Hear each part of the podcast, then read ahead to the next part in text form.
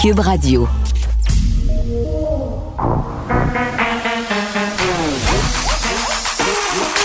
Elle a une opinion sur tous les sujets. Pour elle, toutes les questions peuvent être posées. Geneviève Peterson. Cube, Radio. Salut tout le monde, bienvenue à l'émission. Grosse nouvelle, Horacio Arruda qui va faire une apparition publique pour la première fois depuis l'acceptation de sa démission par le premier ministre Legault.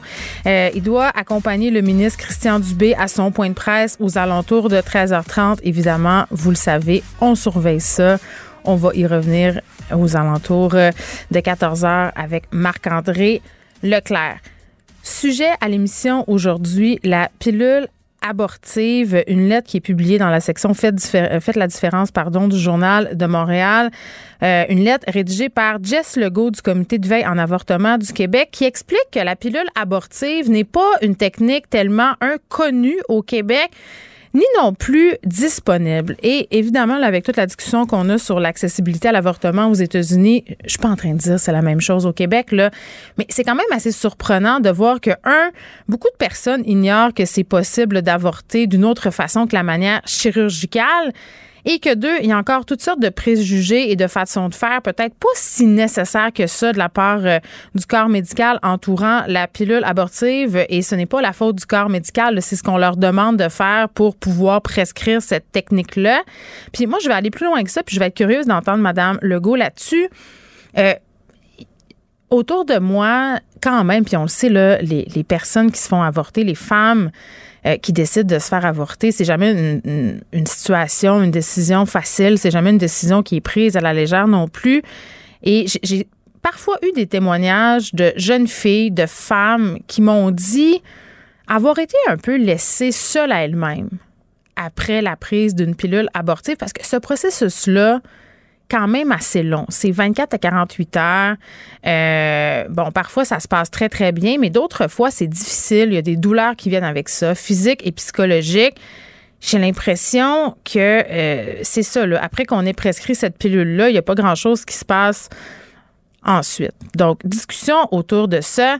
Et bien entendu, on va revenir un peu sur ce dont je discutais avec Benoît Dutrisac un peu plus tôt, la nouvelle étude sur l'écart salarial entre les hommes et les femmes. On aura Emna Braham de l'Institut du Québec qui s'est penchée là-dessus, est arrivée avec une espèce d'équation, une formule qui exclut l'impact de la maternité, qui exclut aussi l'idée du secteur euh, d'activité du domaine d'études. On va en apprendre plus, non seulement sur le plafond de verre, qui est un concept qu'on connaît vraiment très bien, mais il y a quelque chose qui s'appelle la porte de verre maintenant. Et moi, je ne connaissais pas du tout ça. Donc, on va expliquer euh, ce dont il s'agit. Et on va se poser la question aussi, parce que moi, je, regardais tout ça, puis c'est une discussion quand même qui revient à chaque année, l'écart salarial. Puis il me semble qu'on fait juste dire ça. on dit, bon, ben les filles gagnent moins que les gars. Et là, dans cette étude-là, on apprend que c'est dès la sortie de l'école. Donc, dès la diplomation, il y a un écart. Puis on aurait tendance à penser que cet écart-là s'amenuise au fur et à mesure que les personnes gagnent en expérience, mais non.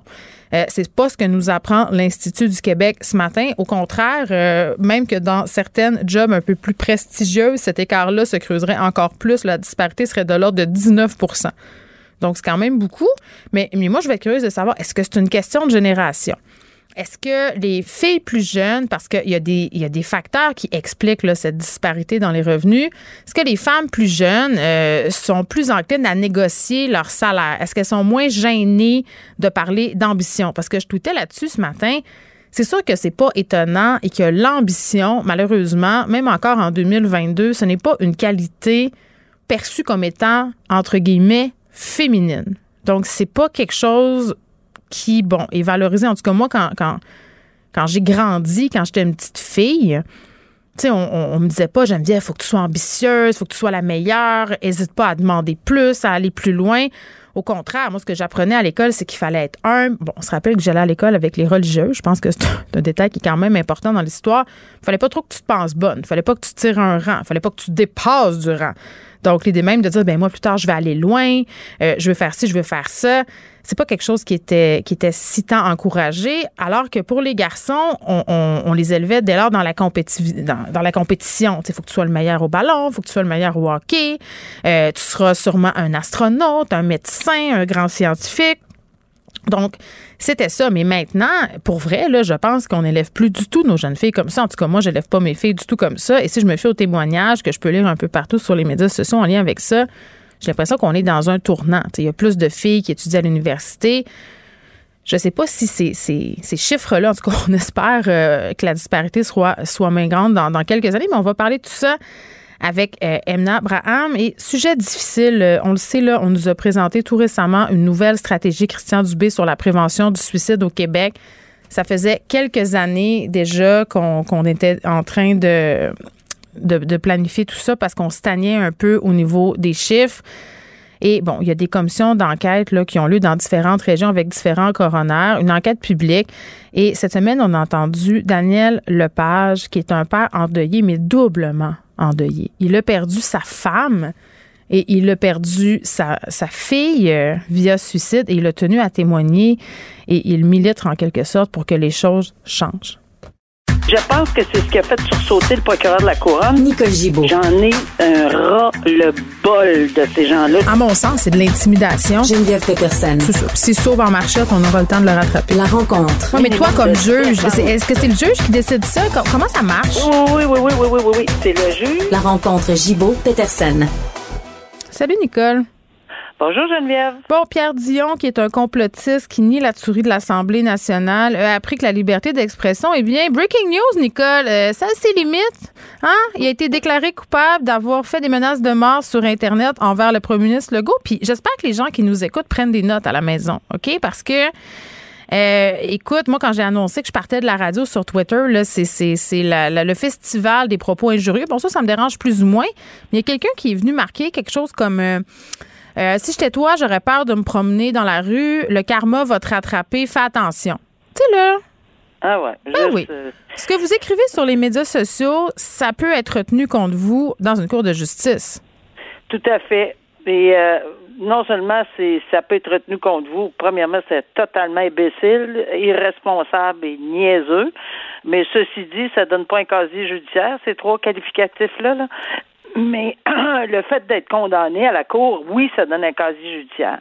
C'est tellement éloquent de voir la photo de ce monsieur euh, avec le doigt d'honneur parce qu'évidemment il croit rien puis euh, etc. Mais malheureusement euh, pour lui et pour ces gens-là qui n'y croient pas et qui qui pensent que les réseaux sociaux, encore une fois, on le répète à peu près quoi, 15 000 fois par semaine, mm-hmm. c'est pas moi, c'est quelqu'un d'autre que oui, on va vous rattraper, oui, on va on va on va reconnaître les menaces, oui, on va porter des accusations, oui, on peut vous retracer. Et oui, ça vous donne un casier judiciaire. Et oui, vous, vous pouvez être condamné, mais ça n'a pas l'air vraiment pas à rentrer.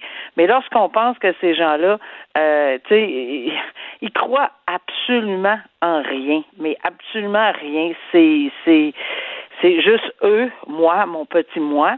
Mais malheureusement, c'est pas comme ça que ça se passe. Et oui, il a été trouvé coupable. Euh, mais il y a aussi quelque chose qui m'a frappé dans cet article-là, c'est que on n'a pas été très très tendre envers les l'avocat du, du, du, défendant qui, qui, qui, a défendu ce monsieur. Euh, c'est parce qu'on ne peut pas ignorer l'histoire de l'Assemblée nationale du Québec alors qu'on parle, on a questionné euh, un peu la légitimité de ce qui est arrivé à l'Assemblée nationale, mhm. alors qu'il y a des personnes qui ont été tuées. Euh, ça n'a aucun sens. Alors, euh, tu sais, il a quand même tué trois personnes, cette, ce, ce monsieur-là. Alors, tu sais, c'est pas pas Monsieur Dion là, mais on se souvient très bien de ce qui est arrivé Monsieur dans Lortie.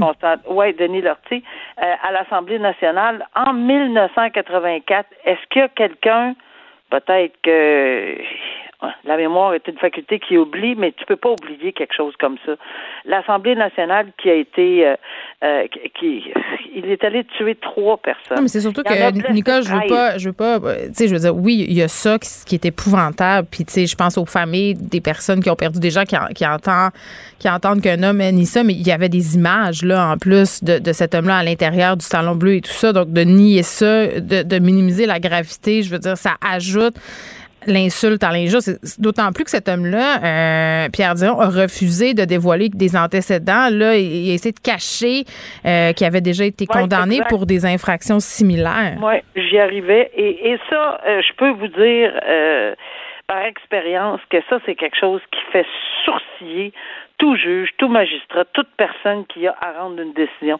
C'est quelque chose qui est inacceptable. Là, il faut voir arrêter. Mais je comprends pas comment on peut cacher, par exemple, ben, un passé c'est pas tellement c'est parce qu'on peut pas. Puis je comprends même pas comment on peut penser qu'on peut le cacher, là, parce que ce n'est pas caché les antécédents judiciaires. On peut les questionner, on peut les tordre, c'est pas tout à fait la même chose. C'est pas je me suis fait plaider combien de fois. Oui, mais c'est pas exactement. C'est pour ça qu'on vous a dit qu'il n'y en avait pas parce que peut-être que. Regardez là, euh, il y en a-tu des antécédents judiciaires? Laissez-moi les regarder, puis on va s'interroger. Laissez au juge ou, à la personne qui rend la décision. Euh, ils sont, on est capable. Il est capable, le, juge était capable de regarder ses antécédents pour faire la différence.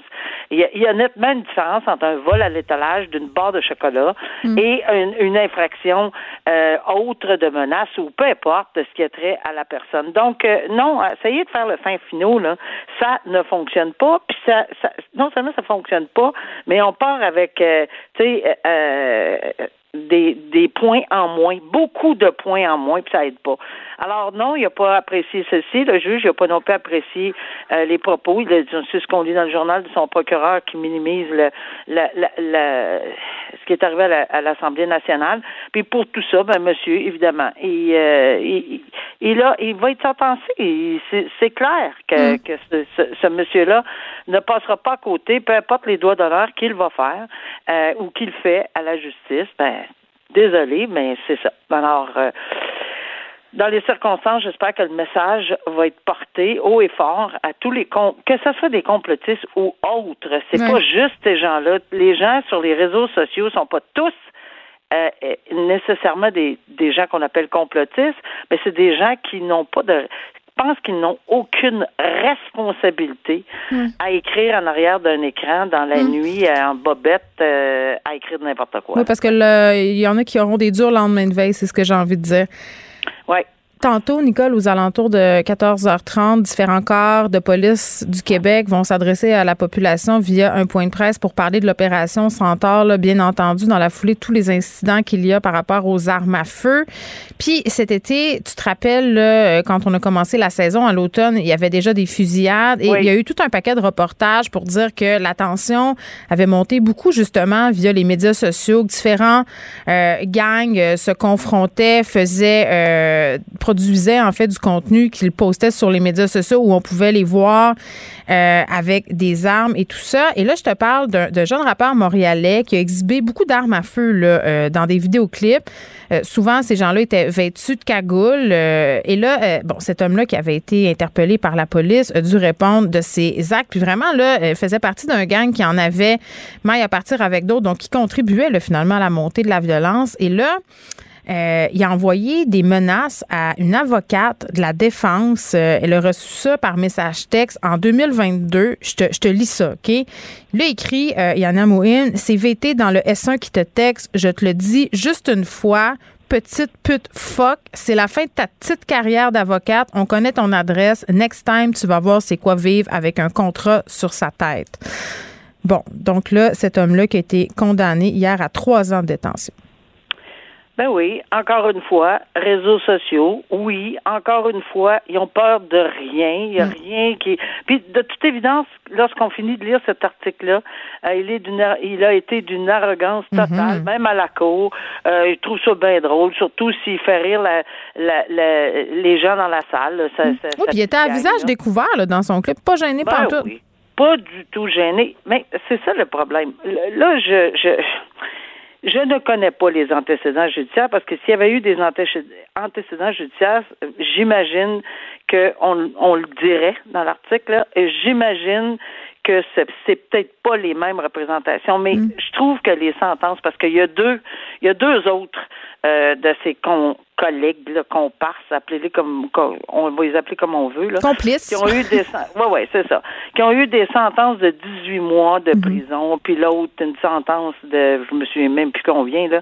Euh, et, et, et je trouve pas que des sentences en matière, en ce moment-là, je, c'est pas ce que j'aurais dit il y a X nombre d'années passées, puis une vingtaine d'années, puis même. Ouais. Là, tu veux me parler du contexte actuel. Ben, c'est le contexte actuel. Je comprends pas que euh, bon, si c'est des recommandations communes, j'en comprends pas plus le contexte non plus, parce que les procureurs de la couronne le savent et la défense le sait. Est-ce qu'il y a des lacunes dans la preuve? C'est toujours la question que je me pose. Mais attends, euh, je comprends. Tu dis bon, mais ben, les autres pognent 18 ans, 18, euh, 18 mois, lui 3 ans. Puis tu sais, concernant le texto, là, c'est pas pour ça qu'il a été accusé. Il y a pas d'accusations encore qui ont été déposées sur cet échange-là. Mais ce, ce rappeur-là, Nicole, tu sais, oui, c'est montré avec des clips, mais ça se pourrait-tu que le juge voit ça aller puis se dit OK, il y a eu 2 millions de visionnements, il fait la promotion d'un mode de vie criminel, il fait une liste de gens qu'il veut abattre. Euh, tu sais, trois ans de prison, c'est quand même. Euh, toi, t'aurais donné plus? Ben, euh, c'est pas c'est pas évident de dire ça, de répondre à cette question-là. Moi, je me questionne sur pourquoi on donne des sentences de 18, 2 ans, 3 ans quand on n'a pas si, quand on est en matière d'armes à feu, mm. quand on est en matière de menaces euh, par armes à feu, qu'on qu'on a des vidéoclips, ah, des peines bonbons, c'est c'est c'est dans ce contexte-là. Je veux dire, euh, je peux pas dire que j'aurais pas donné ça. C'est possible parce que il y a beaucoup beaucoup de choses avant de se prononcer sur une sentence. Puis je le sais pour en avoir prononcé souvent. C'est pas juste un élément, juste le fait d'être en, compagnie de gens avec des armes à feu réelles, ben, qui de toute évidence, qui, qui étaient, qui essayent d'intimider ou de flasher là, et, et, et entre gang là, c'est, c'est sûr là. Mais euh, mais je trouve que le contexte aujourd'hui, il faut, faut se pencher. D'ailleurs, tout le monde se penche là-dessus. Est-ce que je pense que les tribunaux aussi ont l'obligation de revoir à la hausse certaines des sentences euh, qui sont imposées dans des où il y a clairement de la violence euh, par arme à feu ou par arme à feu ou une démonstration qu'il est possible d'en obtenir aussi facilement et euh, sur les réseaux sociaux en, avec une gang de, de, personnes masquées avec des armes à feu. Mm. Il n'y a, rien de comique, il n'y a rien de drôle. Y a, y a, et au contraire, on, c'est de promouvoir euh, des gestes qui, à mon avis, sont absolument violents, d'une grande violence. Puis peut-être ça donne des idées à d'autres. Ben oui, gardions. Puis, tu sais, 18 mois là, pour quelqu'un a été condamné. Je parle de un des, des de, ses collègues là, qui a été condamné.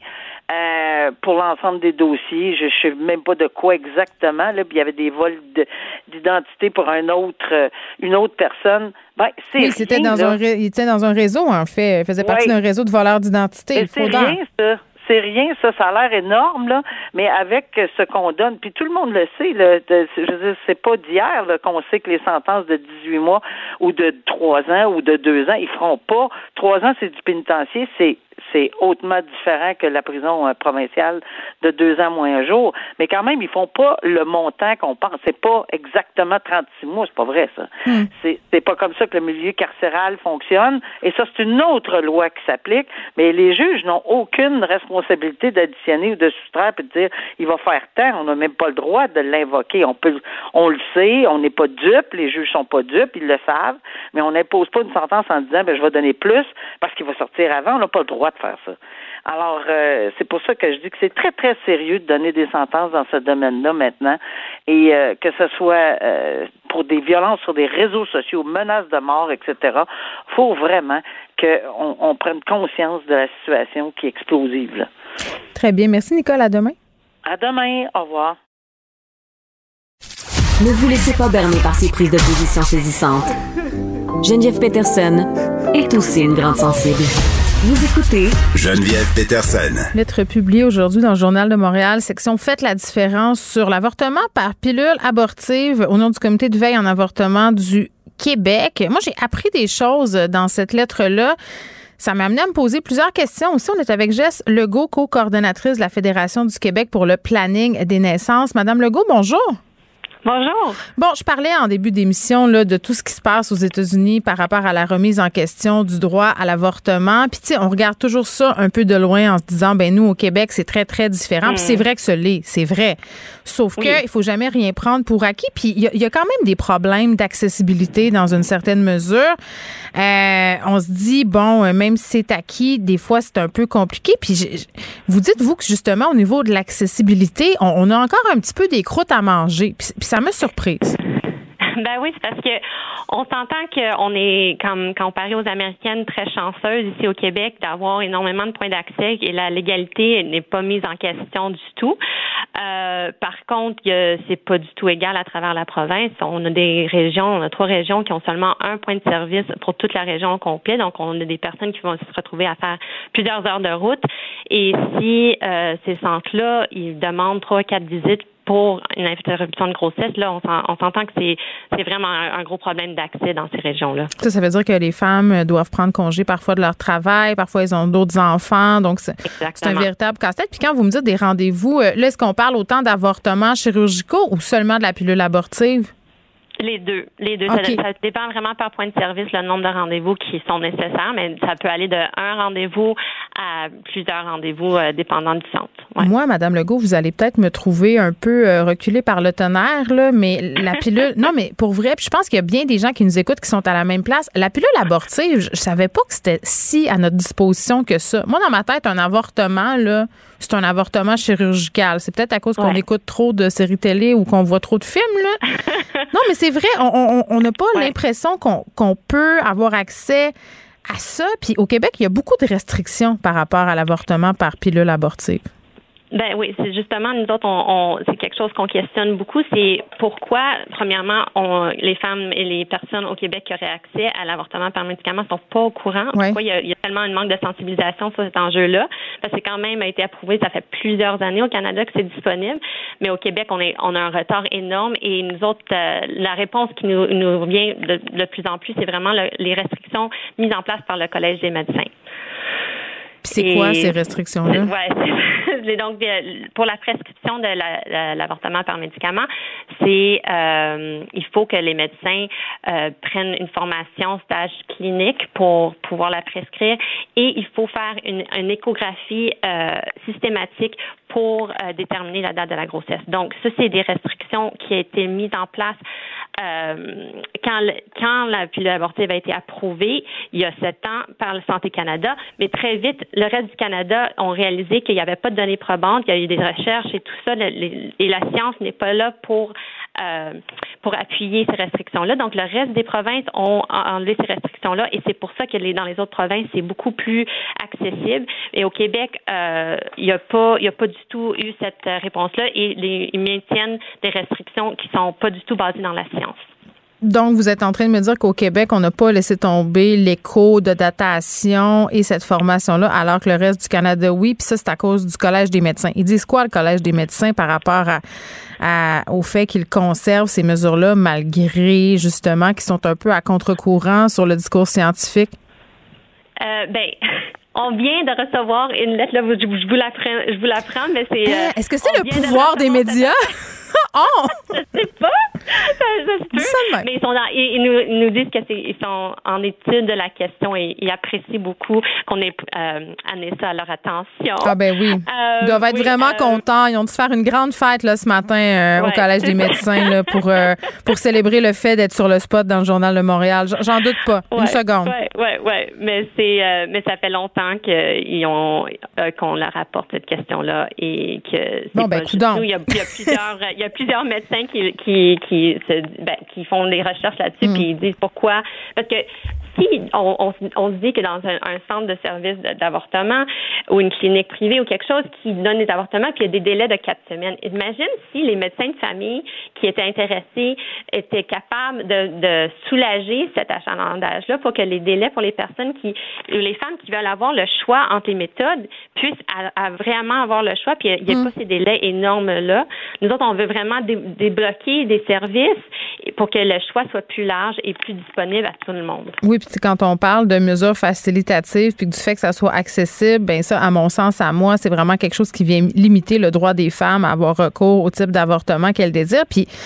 Je, lisais euh, Madame Legault dans un article euh, tout récemment, je pense que c'est un article du Devoir, un témoignage d'une praticienne à la, à la clinique Morgan Taylor qui disait que les femmes souvent préféraient avoir un avortement chirurgical parce que ça dure juste 10 minutes, alors que la pilule abortive, c'est entre 24 et 48 heures la procédure. Puis je sais pas, moi, je, je, veux pas remettre en question sa parole, mais je me disais, je sais pas si c'est pas plus parce que les filles ne savent pas, puis les personnes qui s'identifient comme des femmes qui veulent avoir recours à un avortement mm. ne savent pas euh, que c'est à leur portée, parce que je sais pas, mais moi, entre aller me faire opérer puis prendre une pilule, il me semble que mon choix est assez clair. J'aurais, j'aurais pas choisi l'opération, mais ça, c'est moi. Très personnel. et, et c'est ça, c'est un choix personnel et il y a personne qui devrait avoir, de choisir une méthode euh, plutôt qu'une autre, juste parce que c'est la méthode qui est plus facile ou plus disponible. C'est ça. ça devrait pas être au système de décider pour les femmes et les personnes qui sont enceintes. Si toutes les centres qui, qui avaient qui offrent le service chirurgical offraient aussi par médicament et vice-versa, là, ça serait comme le monde idéal parce que là, les femmes auraient vraiment le choix. Mais ils se retrouvent à ne pas avoir nécessairement le choix parce que les, les restrictions sont tellement fortes. Mm. Puis on parle beaucoup de consentement éclairé. Est-ce que c'est vraiment un consentement éclairé quand je ne sais pas qu'une procédure existe ou quand on m'explique mal les ramifications de cette procédure-là? Puis on pourrait étendre ça à beaucoup de gestes médicaux. Là. Moi, quand fait expliquer des affaires par mon médecin. Des fois, je comprends pas toujours à 100% les risques et tout ça. Euh, puis là, je veux qu'on parle de l'encadrement, euh, Madame Legault, parce que moi, j'ai eu beaucoup de témoignages de personnes autour de moi qui me disaient, moi, j'ai utilisé la pilule abortive, euh, puis tu sais, tu fais ça chez vous, là, t'es pas en clinique. Est-ce qu'il y a du support à faire? Parce que souvent, ça se passe bien, mais des fois, ça se passe mal. Il y a des complications, des douleurs physiques, mais psychologiques aussi. C'est quand même une épreuve, là.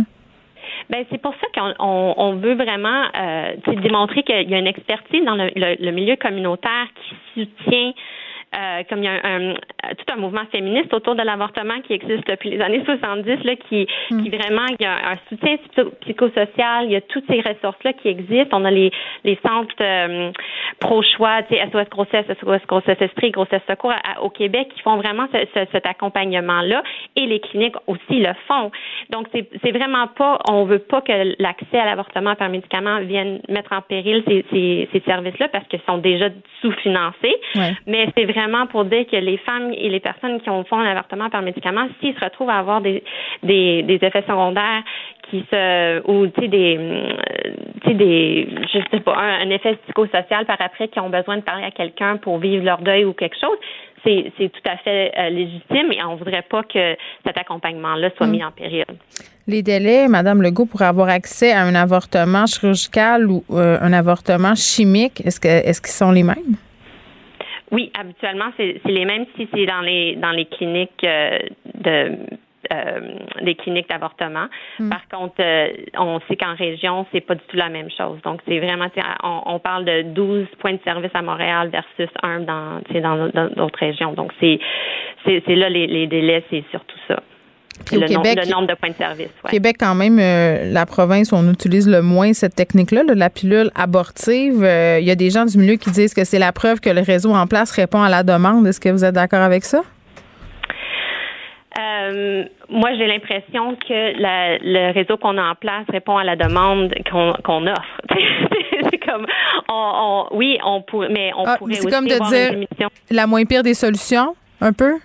Oui, mais c'est aussi juste de dire que les si les femmes et les personnes qui avaient euh, voulu avoir accès à un avortement avaient réellement le choix, on verrait peut-être une différence dans les hmm. dans les statistiques. Et oui, l'accessibilité, ça peut prendre plusieurs formes. Euh, Jess Legault, merci, qui est coordonnatrice de la Fédération du Québec pour le planning des naissances. Cette lettre-là qui est publiée dans le Journal de Montréal aujourd'hui sur la pilule abortive, allez lire ça dans la section Faites la différence. Vous écoutez Geneviève Peterson. Cube Radio.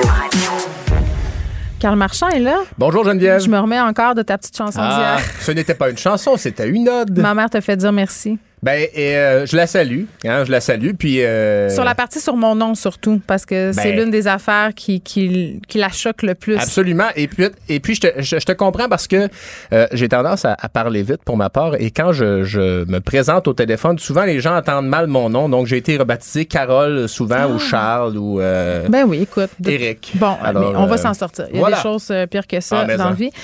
couche qui se modernise? Oui, donc l'entreprise veut introduire des des caisses automatiques. Non! Des caisses automatiques. Ah, t'aimes pas ça, les caisses ah, c'est automatiques? mon pire cauchemar. Je t'en parlerai après. OK, vas-y, poursuis. Écoute, Geneviève, si ça peut te rassurer, ce n'est pas une caisse automatique comme on, on connaît où on scanne un article à la Ah, Dieu fois merci. et bip, bip, bip. Oui, puis que ça prend dans le fond un commis au bout parce que c'est toujours en train Souvent. de bugger puis que là ton, le code de l'avocat ou de l'échalote tu l'as pas puis que là ça scanne pas. Ben, c'est ça. Euh, alors, Couchetard veut l'introduire dans 7000 magasins, notamment aux États-Unis, chez euh, dans sa filiale Circle K, oui. Euh, et c'est un peu le même principe que la caisse automatique du Decathlon. C'est-à-dire que quand tu mets tes, euh, tes items sur un plateau, ils vont se scanner automatiquement. Tu en mets 20 d'un coup.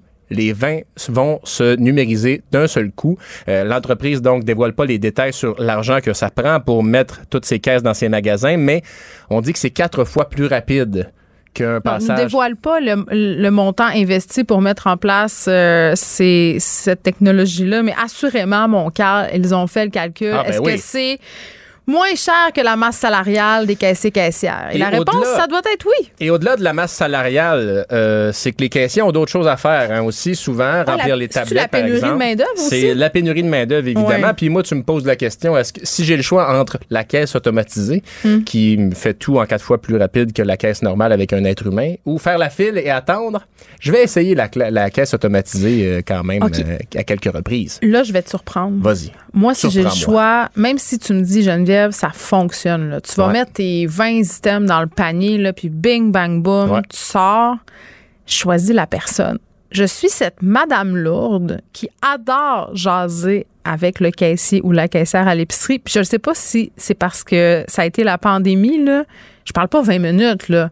Mais j'aime ça, ce moment-là. Tic, tic, tic. Ah, ça, c'est bon, ça, madame, ça vient de sortir. Ah oui, j'adore ça, là. Moi, j'ai fait des pâtes avec ça l'autre fois, c'était extraordinaire. tic, tic, tic, tic. Ah, ça, c'est quoi, ça? Ça, c'est une pitaya, madame. Ma fille euh, me fait acheter ça, ça coûte 4,99. Voyons Elle l'ouvre, elle trouve ça beau, puis elle sac au vidange. Tic, tic. J'adore ça. Ah oui? Je, je vis, je vis quelque chose. Oui, Ben, il y a- moi, je, ne chose. déteste pas ça, mais j'ai surtout attendre. Alors, c'est pour ça que quand j'ai l'occasion de, de prendre la, la caisse seule, eh bien, j'y vais. Euh, mais donc, c'est ça. Quatre fois plus rapide que la vraie caisse. Euh, Chez Couchetard, on dit que c'est, on pourra dé- dégager des employés justement pour faire euh, d'autres choses. On sait qu'ils sont pas nombreux non plus dans les, euh, les marchés Couchetard. Là, il y a souvent juste une personne ou deux qui euh, travaillent dans les Oui, puis établissements. il te Alors, demande voilà. si tu veux autre chose. Des Ouais. petites crottes au fromage, un gratteux. Peut-être que la caisse te le demandera aussi. Voulez-vous autre chose? Oui, puis moi, j'ai l'impression que les gens mentent sur le nombre de sacs. moi, j'étais à l'affût de la fraude, OK? J'étais à l'affût de la fraude, puis je me dis, la madame a dit qu'elle a pris trois sacs, mais elle en a quatre. Je, je suis vraiment. je- plus je Bon. vieillis, plus je m'en viens désagréable. Ceci étant dit, Couchetard, je pense qu'ils sont capables de payer pour le sac que tu leur dérobes. euh, Oui, euh, ils font des 5 gonziliards euh, Voilà. de profit. Je pense que ça va très bien. Euh, une initiation universitaire qui tourne assez mal, Carl. As-tu été initié à l'université, toi, Geneviève? Moi, là, euh, mon Dieu. J'étais pas là le soir de l'initiation parce que je travaillais dans les bars. Donc, euh, chaque soir était une Hmm. Ben oui, initiation. voilà, différemment. je servais des initiateurs, mais j'ai vu des affaires euh, pas, pas, très, pas très reluisantes. Ben, c'est ça. Ça me rajeunit pas, mais moi, dans mon temps, il y en avait encore des activités d'intégration avec, euh, bon, tu sais, le rabaissement, les jeux d'alcool et toutes ces affaires-là, comme dans le temps. Moi, le rabaissement, j'ai pas vu ça parce que. Mais, mais c'était surtout les, les jeux d'alcool. Je voyais beaucoup cette journée-là des initiations dans le camp. Moi, j'étais dans le pavillon de séance humaine. Des, des casquettes avec des tuyaux là, qui arrivaient C'est jusqu'à la bouche. dégueulasse, ça. J'en ai Ouais. déjà une, euh, Geneviève, une casquette comme ça. Et Ouais. je le dis à tout le monde, là, ça a l'air bien drôle, là, mais la bière devient flat. Non, non, ça n'a pas de bon Ah, sens. c'est Puis- dégueulasse. Puis, des filles trop chaudes genre, euh, Ben, qui c'est étaient dans des états. Ben- on- ouais, c'est ça. Là. Message pour dire faites attention, surtout avec les jeux de boissons. En fait, c'est qu'il y a un étudiant aux États-Unis, Daniel Santulli, 19 ans. Euh, L'accident s'est passé en octobre 2021, mais il y a des poursuites qui viennent d'être déposées.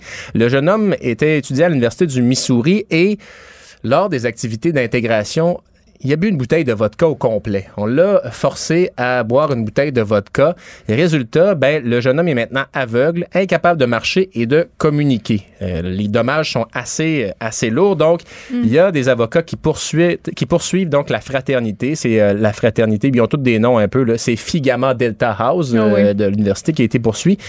Euh, Poursuivi. un tube dans un, un tube dans la bouche, de la bière et de la vodka. Bref, il est tombé dans un état euh, végétatif, disons-le, a dû être transmis à l'urgence. La fraternité, elle, a été euh, suspendue de l'école, mais tout de même, c'est un message pour dire faites attention aux beuveries excessives parce ouais, que mais c'est euh, aussi, on devient pas tellement intelligent Non. sous l'effet de l'alcool et en meute. En plus, là, je te raconte Non. une anecdote qui a rien à voir avec les initiations. Je crois que je l'ai déjà racontée, mais je suis pas certaine, euh, mais tout de même. Euh, ça vaut la peine de, de la revisiter. Quand, quand je travaillais au Pub Avenue, il y avait beaucoup d'enterrements de vie de garçon, qui est l'équivalent euh, de vie d'adulte d'une initiation, on s'entend. Ouais, ouais, Une gang de boys qui boivent ensemble puis qui se lancent des défis. Tu sais, le ça intellectuel vole a tendance... très haut. Fait que deux gars se pointent, viennent me voir, puis ils me disent, je travaillais au bar à shooter. Il y avait un bar spécifiquement dédié aux shooters. Ils viennent me voir, ils me disent, bon, notre chum se marie, Jen, nanana. On veut y faire un mauvais coup. Euh, on veut y faire le, le shooter le plus épicé. Ah, quelle mauvaise idée. Fait que je dis, OK, on va faire un, un shooter épicé. Fait que je, comme, euh, je, je verse de la vodka avec, euh, je, pense que c'était du clamato là, dans un cup à shooter, puis je mets euh, quand même du tabasco, mais pas tant que ça. là. Je te dirais euh, 15 gouttes. Ben, Non, non, mais c'est piquant. Mais je veux Ben. dire, il peut rien arriver de grave. Mais moi, ce que j'ai pas vu, c'est que j'ai mis les shooters sur le coin et son ami épais, il en a rajouté. ouais, mais le gars a fait une crise d'asthme. Il est parti en ambulance. ouais. Puis là, écoute, ça a pris deux. Moi, je pense que j'étais que c'était de ma faute. Avec mes... Ben écoute, oui. j'étais pas bien. Il faut là, pas que ça se passe la veille du mariage, hein, tout ça, parce que ben, là. c'était la veille du mariage. Non, non. Écoute, ça a été, puis j'ai connaissé ce monde-là, puis tout ça, c'était des clients qui venaient régulièrement. Hey, mon boss arrive, qu'est-ce que tu fait là? Geneviève, Ben j'ai dit, oui. mais j'ai mis 15 gouttes, je te le jure, puis il dit, ben, je te crois, puis là, le gars, finalement, a fini par avouer parce qu'il voyait bien que là, j'étais, j'étais- écoute, là, j'étais, j'étais mal, là. Ben là. C'est lui qui avait eu ce grand geste de champion. Des choses comme ça, là, il en arrive plein, puis les gens se disent, Euh, bah, On pensait pas que ça arriverait. On pensait pas que ça arriverait. Puis c'est comme il y, y a les histoires classiques là, de enterrement de vie de garçon, l'homme qui était qui est comme installé dans une boîte de camionnette euh, en bobette, attaché sur une chaise. Il y a des gens qui sont morts comme ça. là. Tu sais, Il y a Ah des, oui. vraiment des. euh, alors un, un groupe de personnes en état d'ébriété, c'est pas euh, toujours très brillant. Ça Euh, prendrait, tu sais, on parle des conducteurs désignés, là, ça prendrait des, des espèces de chaperons pour ces événements-là Ouais. qui disent Hey, la gang, je suis pas, Je suis pas sûr. sûr. je suis pas, Pas sûr. sûr. Des, des étudiants euh, que je connaissais au Saguenay-Lac-Saint-Jean qui avaient décidé de descendre les pentes d'une euh, d'une station de ski en matelas. Il y avait des chalets. Il avait sorti un matelas. aussi, Ben, il, y a, ça. ben, il y a une personne euh, qui a été très gravement blessée, Ben commotion oui. cérébrale. Euh, écoute, là, des très bonnes idées de Ouais. jeunesse. Euh, c'est ça, on le dira jamais assez. Soyez très, très Et prudents. ça, c'est un des signes qu'on vieillit, hein, parce que c'est le genre de péripéties qu'on faisait plus jeune et qu'on se dit maintenant, ah mon Dieu, ça n'a pas Mais d'allure. moi, j'étais plate, je participais. Moi, je le savais que c'était une j'étais pas mauvaise très idée. casse-cou non plus, Non, moi, mais, j'avais peur de la vitesse, j'avais peur d'embarquer avec des gens qui avaient bu en auto. J'étais la petite rabat-joie qui disait, dans le cours de formation, le personnel et social de l'école, ils disent qu'il faut pas faire ça. Ouais. Moi, je, mais je pense que je suis une grande anxieuse. Fait que c'était- ça ça m'a peut-être sauvé la vie. OK, on parle de Snoop Dogg. Qu'est-ce qu'il a fait encore? L'inflation touche tout le monde, Geneviève. Ah. L'inflation touche tout le monde et euh, on sait, c'est de notoriété publique que Snoop Dogg est un avide et grand consommateur de cannabis. Eh bien, sachez qu'il a augmenté le salaire de la personne dédiée à rouler ses joints. Excuse-moi. non, non. Puis là, je ris, mais en même temps, j'ai ça parler de Snoop, Dogg parce qu'il a été euh, victime d'allégations d'inconduite sexuelle. Ouais. Puis là, je sais même pas où c'est rendu cette histoire-là. Euh, la veux- poursuite est tombée aux dernières Bon. nouvelles. Fait que Euh, c'était peut-être un pas fin. Je veux peut-être Ben, le, je veux peut-être le spécifier. Tout le monde année. a potentiel d'être pas fin, puis je veux dire, disons-le, Snoop Dogg, c'est aussi un ancien pimp, là, donc il a contribué à Donc, l'exploitation on, rit, sexuelle. On rit, mais c'est pas, pas très, Euh, très drôle. Mais, mais qui, qui a engagé quelqu'un Oui. pour rouler ses joints. Depuis 2019, semble-t-il. Et euh, bon, euh, il y a d'ailleurs le Calgary Herald qui avait fait euh, les mathématiques en mauvais français sur la consommation de drogue de Snoop Dogg qui dit fumer 81 joints par jour. Mais il meurt pas. Il meurt pas. Euh, ben, c'est moins nocif que de la cigarette, ceci étant dit. Mais donc, 81. 81. Calme. Mais là, justement, les mathématiques, ce qu'ils nous disent, ça équivaudrait à fumer un joint toutes les 8 minutes. Ce qui fait que les 81 joints de, par jour de Snoop c'est une Dogg, estimation US. c'est une estimation aussi que, on s'entend-tu, si tu as 81 joints dans ton sac, il y a peut-être dans l'entourage des gens qui vont dire, ah, il y en a euh, d'avance, euh, Snoop, donc on va lui en prendre quelques-uns. Bref, il n'y a pas juste lui qui fume tout ça, son entourage aussi. Le rouleur de joints, euh, donc, euh, gagnait entre 40 et 50 000 dollars par année. Eh bien, Mais quand même, Oui. pour rouler des spliffs. Oui, et ça n'a pas été euh, Achille dévoilé. a l'air de vouloir. Tu, tu aimerais ça? Achille, Achille, aimerait ça Achille devenir rouleur de joint. Mais attends, c'est ça, parce que tu pourrais avoir une augmentation de salaire, mon. Achille. Le montant, bon, Snoop n'a pas dévoilé lui-même. C'est en fait, c'est c'est sur Twitter qu'il a dit, oui, oui, j'ai augmenté le salaire de cette personne-là. Et ce qui est le fun aussi, c'est que tu te dis, bon, faut avoir évidemment une bonne motricité fine avec les doigts, rouler des. On comprend qu'il doit avoir certaines attentes sur la qualité des joints qui sont roulés pour Snoop Dogg. Euh, ça vient avec d'autres avantages parce que tu es dans l'entourage de Snoop. Alors quand Snoop vend quelque part, tu es avec lui. Quand des gens donnent des cadeaux à Snoop. Et Snoop Dogg dit, écoutez, moi, quand quelqu'un me donne quelque chose, je le donne aussi. Il faut qu'il le donne aussi à mon, euh, à mon rouleur de joint. Alors, euh, il y a des avantages avec ça. Ça vient avec les Ce, assurances. ce que je comprenais euh, dans cet emploi, dans, dans cet emploi un peu particulier, c'est que ce qu'il apprécie, Snoop, de, de cet homme-là, c'est son sens du timing. Ouais. Il dit que cet homme, c'est exactement quand une personne, pas seulement lui, là, a besoin de fumer un joint. Donc, tu sais, j'imagine qu'il en distribue justement à, à d'autres personnes autour. Moi, je te dirais, ça prend pas euh, gros de vin. Là. Mais tu sais, Euh, quand tu sais plus quoi faire de ton argent. Ben, c'est ça. Et donc, la, la- la quantité de drogue, le 81 joints par jour, ça équivaut à une dépense. Là, bon, c'est des chiffres qui doivent être quand même peut-être un peu euh, rajustés avec l'inflation, mais il y a un an ou deux, c'est à peu près 100 000 par année de, de cannabis euh, qui est fumé par, euh, par Snoop Dogg.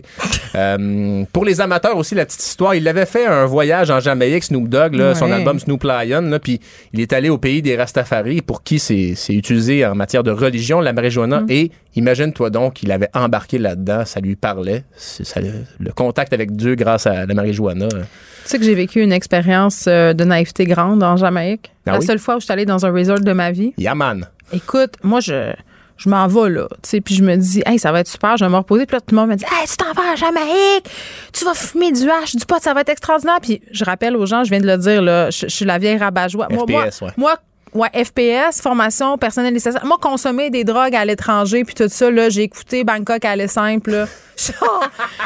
Moi, en revenir chez nous avec une statue pleine de potes que quelqu'un m'a mis sur une plage parce que j'y faisais un peu trop confiance avec son Jimbe, ça, je suis pas là, OK? Puis là, je me dis, mais je m'en vais dans un resort, on prend l'autobus. Puis là, à un moment donné, on est dans l'autobus de l'aéroport au, resort, Carl. Puis là, là, il y a une personne qui, le chauffeur, là, qui est là, qui fait un peu un, un petit, euh, un petit tour euh, de, de guide, là. Il dit, on va arrêter euh, juste ici. C'est une boutique de souvenirs. Euh, ceux qui ont envie d'aller aux toilettes, vous pouvez y aller et tout ça. Moi, je suis comme, j'ai pas envie, j'ai pas faim, je reste là. Puis là, tout le monde me regarde comme si j'étais, je m'excuse de le dire, une folle. Puis le gars à côté de moi, il dit, mais, mais tu y vas pas?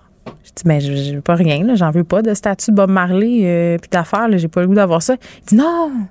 Il dit, c'est parce que c'est là qu'ils nous arrêtent pour qu'on aille acheter du pot puis du hache. Eh oui. Un arrêt drogue. À Rome, on fait comme chez les Romains. J'avais tellement peur. Là, après ça, on est Ben reparti. Non, non, mais tu me. Non, non, Non, moi, je comprends Bangkok, peur, aller mais- simple, ça m'a traumatisé. Moi, moi, le bout, je me dis, ben, le risque est pas très grand. L'autobus, il va au complet. Là.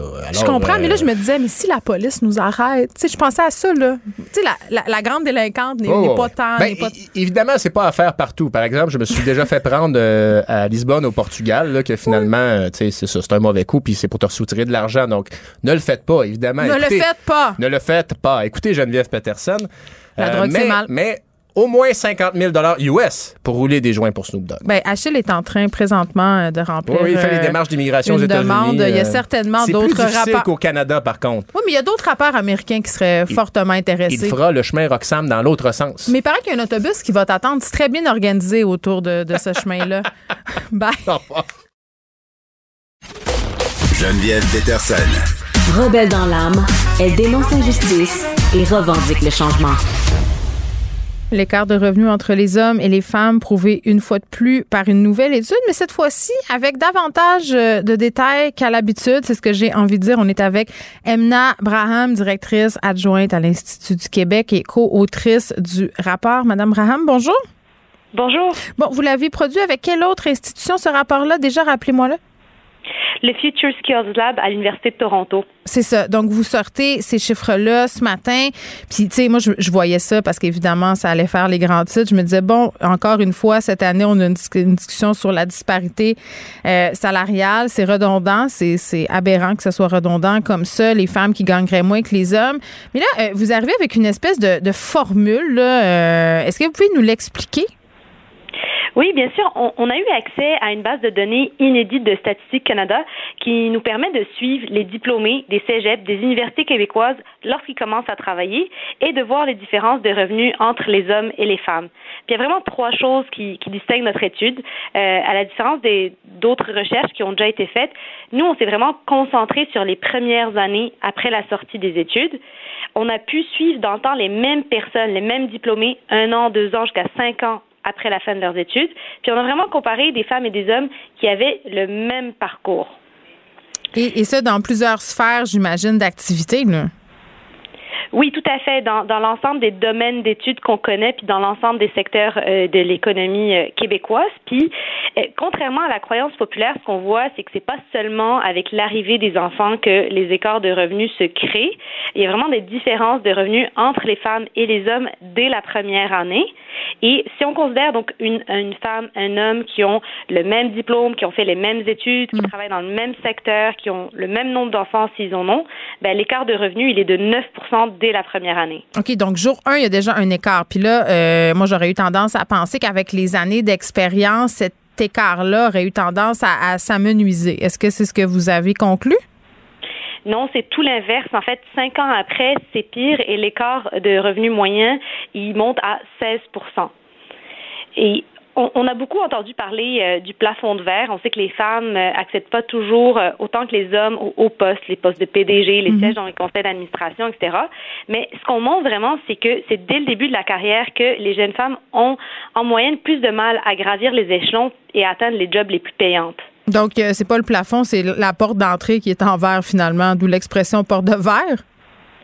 Ben, c'est ça. On, ce qu'on a vu, une des explications pour les, les écarts de revenus qu'on voit, c'est que on voit que les femmes elles choisissent moins de travailler pour les employeurs qui payent le mieux donc, ça peut être un choix personnel. On préfère travailler pour une entreprise qui va offrir une meilleure conciliation travail-famille, par exemple, mais qui va offrir un moins bon salaire.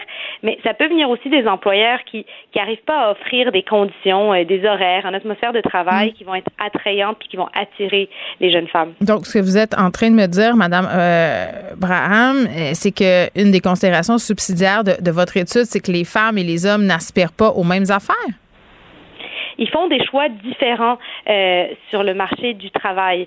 C'est des, des choix qui peuvent être faits euh, ils ne sont pas faits sous la contrainte, mais ça impacte les écarts de revenus qu'on voit dans les chiffres. Une autre explication euh, qu'on a avancée euh, pour expliquer ces écarts, c'est que on voit que les compétences en numératie, tout ce qui est maths, TI, euh, sont de plus en plus recherchées puis payantes sur le marché du travail. Mais les hommes, ils sont encore plus nombreux à travailler dans des métiers où on a besoin de ces compétences. Donc eux, ils continuent à développer ces compétences tout au long de leur carrière, mais les femmes en ont moins l'occasion. L'une des autres explications qui est avancée par votre étude, c'est que les femmes sont moins à l'aise de négocier leur salaire, négocient moins leur salaire. Puis là, je, lisais tout ça, euh, que les femmes demandent généralement un salaire euh, moindre de départ que leurs confrères. Puis je me demandais, est-ce c'est pas générationnel? Parce que moi j'ai l'impression, Madame Ram, qu'autour de moi, les jeunes femmes n'ont pas de problème à négocier. On, ça, on l'a pas étudié en détail, mais ça a été documenté que en moyenne, euh, les femmes ont tendance à moins négocier leur salaire, mais les raisons derrière ça, elles sont diverses. Hein. Parfois, c'est parce que on négocie d'autres aspects de nos avantages, par exemple les avantages sociaux, on négocie plus euh, nos horaires, on négocie d'autres éléments. Euh, il y a l'élément effectivement de de se sentir moins légitime de demander plus, mais aussi un aspect euh, qui a été de plus en plus documenté, c'est que certaines femmes vont être pénalisées socialement pour avoir négocié leur salaire, et donc on accepte un salaire un petit peu moins élevé. Excusez-moi, je ne veux pas vous interrompre, mais qu'est-ce que vous entendez par pénaliser socialement? C'est qu'on juge l'ambition chez les femmes? Il y a quelques quelques études qui ont montré que après avoir négocié euh, son salaire, une femme pourrait être euh, moins bien considérée, pourrait avoir euh, certains clashs avec les collègues, les patrons. Ah oui. Et hein. donc elles elles anticipent ça et vont moins négocier leur salaire. Et ça, c'est inquiétant. Puis le fait aussi qu'on se parle jamais de nos salaires, peut-être entre nous, ça peut contribuer à ce qu'on soit peut-être moins capable d'évaluer notre valeur. Ça, c'est quelque chose qui est revenu beaucoup dans les commentaires par rapport à, votre étude sur les médias sociaux. Ce matin, je lisais ça, sachant que j'allais vous parler. Puis sur ce point-là, ça, revenait vraiment souvent. Oui, c'est sûr que si on se remet en contexte, les écarts de salaire, ils ont, beaucoup diminué au cours des, dernières décennies. On a mis beaucoup de choses en place au cours des, dernières euh, décennies, les politiques familiales, les lois sur l'équité salariale qui ont permis de réduire les inégalités. Mais les inégalités qui restent, c'est plus difficile de mettre le doigt exactement euh, sur leur cause et il faut trouver aussi des solutions un peu plus euh, novatrices un des éléments qu'on a mentionné dans le rapport, c'est aussi euh, pour les entreprises de tester des approches de transparence sur les grilles salariales pour voir si ça a un impact sur le fait que les femmes négocient euh, ou pas leur salaire. Oui, effectivement. Et là, euh, l'une des autres raisons, c'est la discrimination au sens large. Donc, les, les, les hommes et les femmes, puis on revient toujours un peu à ça, puis on l'a abordé dans la discussion, la façon dont on perçoit, mais je, je disais, c'est la façon dont on socialise aussi les petites filles, les jeunes filles, euh, puis sur comment on développe certains attributs psychologiques selon les sexes. Puis ça aussi, je me posais la question si c'était encore vrai en 2022, la façon dont moi, par exemple, je lève mes enfants et comment mes filles élèveront les leurs. C'est sûr qu'il y a une évolution dans le temps et qu'on n'est pas euh, on n'est pas à la même place qu'on était il y a quelques dizaines d'années. Mais euh, le fait qu'on stagne depuis à peu près les années 2010, on voit que les écarts de revenus stagnent. Et ça nous montre qu'il y a certainement des choses à faire, des choses que nos gouvernements, nos entreprises, nos écoles peuvent faire pour contribuer à réduire cet écart-là. Puis par rapport euh, aux jeunes filles, un des éléments que nous on a souligné, c'est que dans les écoles, on peut essayer de travailler à réduire les écarts compétences en numératie, dont je parlais tantôt, les maths, les TI. Euh, il y a des moyens, on peut tester des nouvelles méthodes d'enseignement pour euh, mm. s'assurer que de développer plus ces compétences-là chez les jeunes femmes et qu'elles continuent à les développer mm. tout au long de leur carrière. Bon, Emma, Emma pardon, Braham, euh, on, s'est penché un peu sur, sur vos constats, sur qu'est-ce qui explique cette disparité-là. Je comprends que c'est ça l'objectif de votre étude, mais maintenant, est-ce qu'on va se pencher sur les solutions à un moment donné? Qu'est-ce que qu'est-ce qu'on pourrait faire comme société pour que cet écart-là s'amenuise de plus en plus? Puis je pense qu'on est en train de faire des grands pas en avant, là, plus de femmes à l'université, plus de femmes euh, dans des postes de pouvoir. On est cependant encore loin de la coupe aux lèvres. Certainement, on peut, on peut faire des choses, comme je disais, si on essaie de penser en termes de, politique publique, euh, tout ce qui peut aider euh, les couples à mieux partager les tâches euh, à la maison aide. Et ça, c'est pas moi qui le dis, c'est l'OCDE.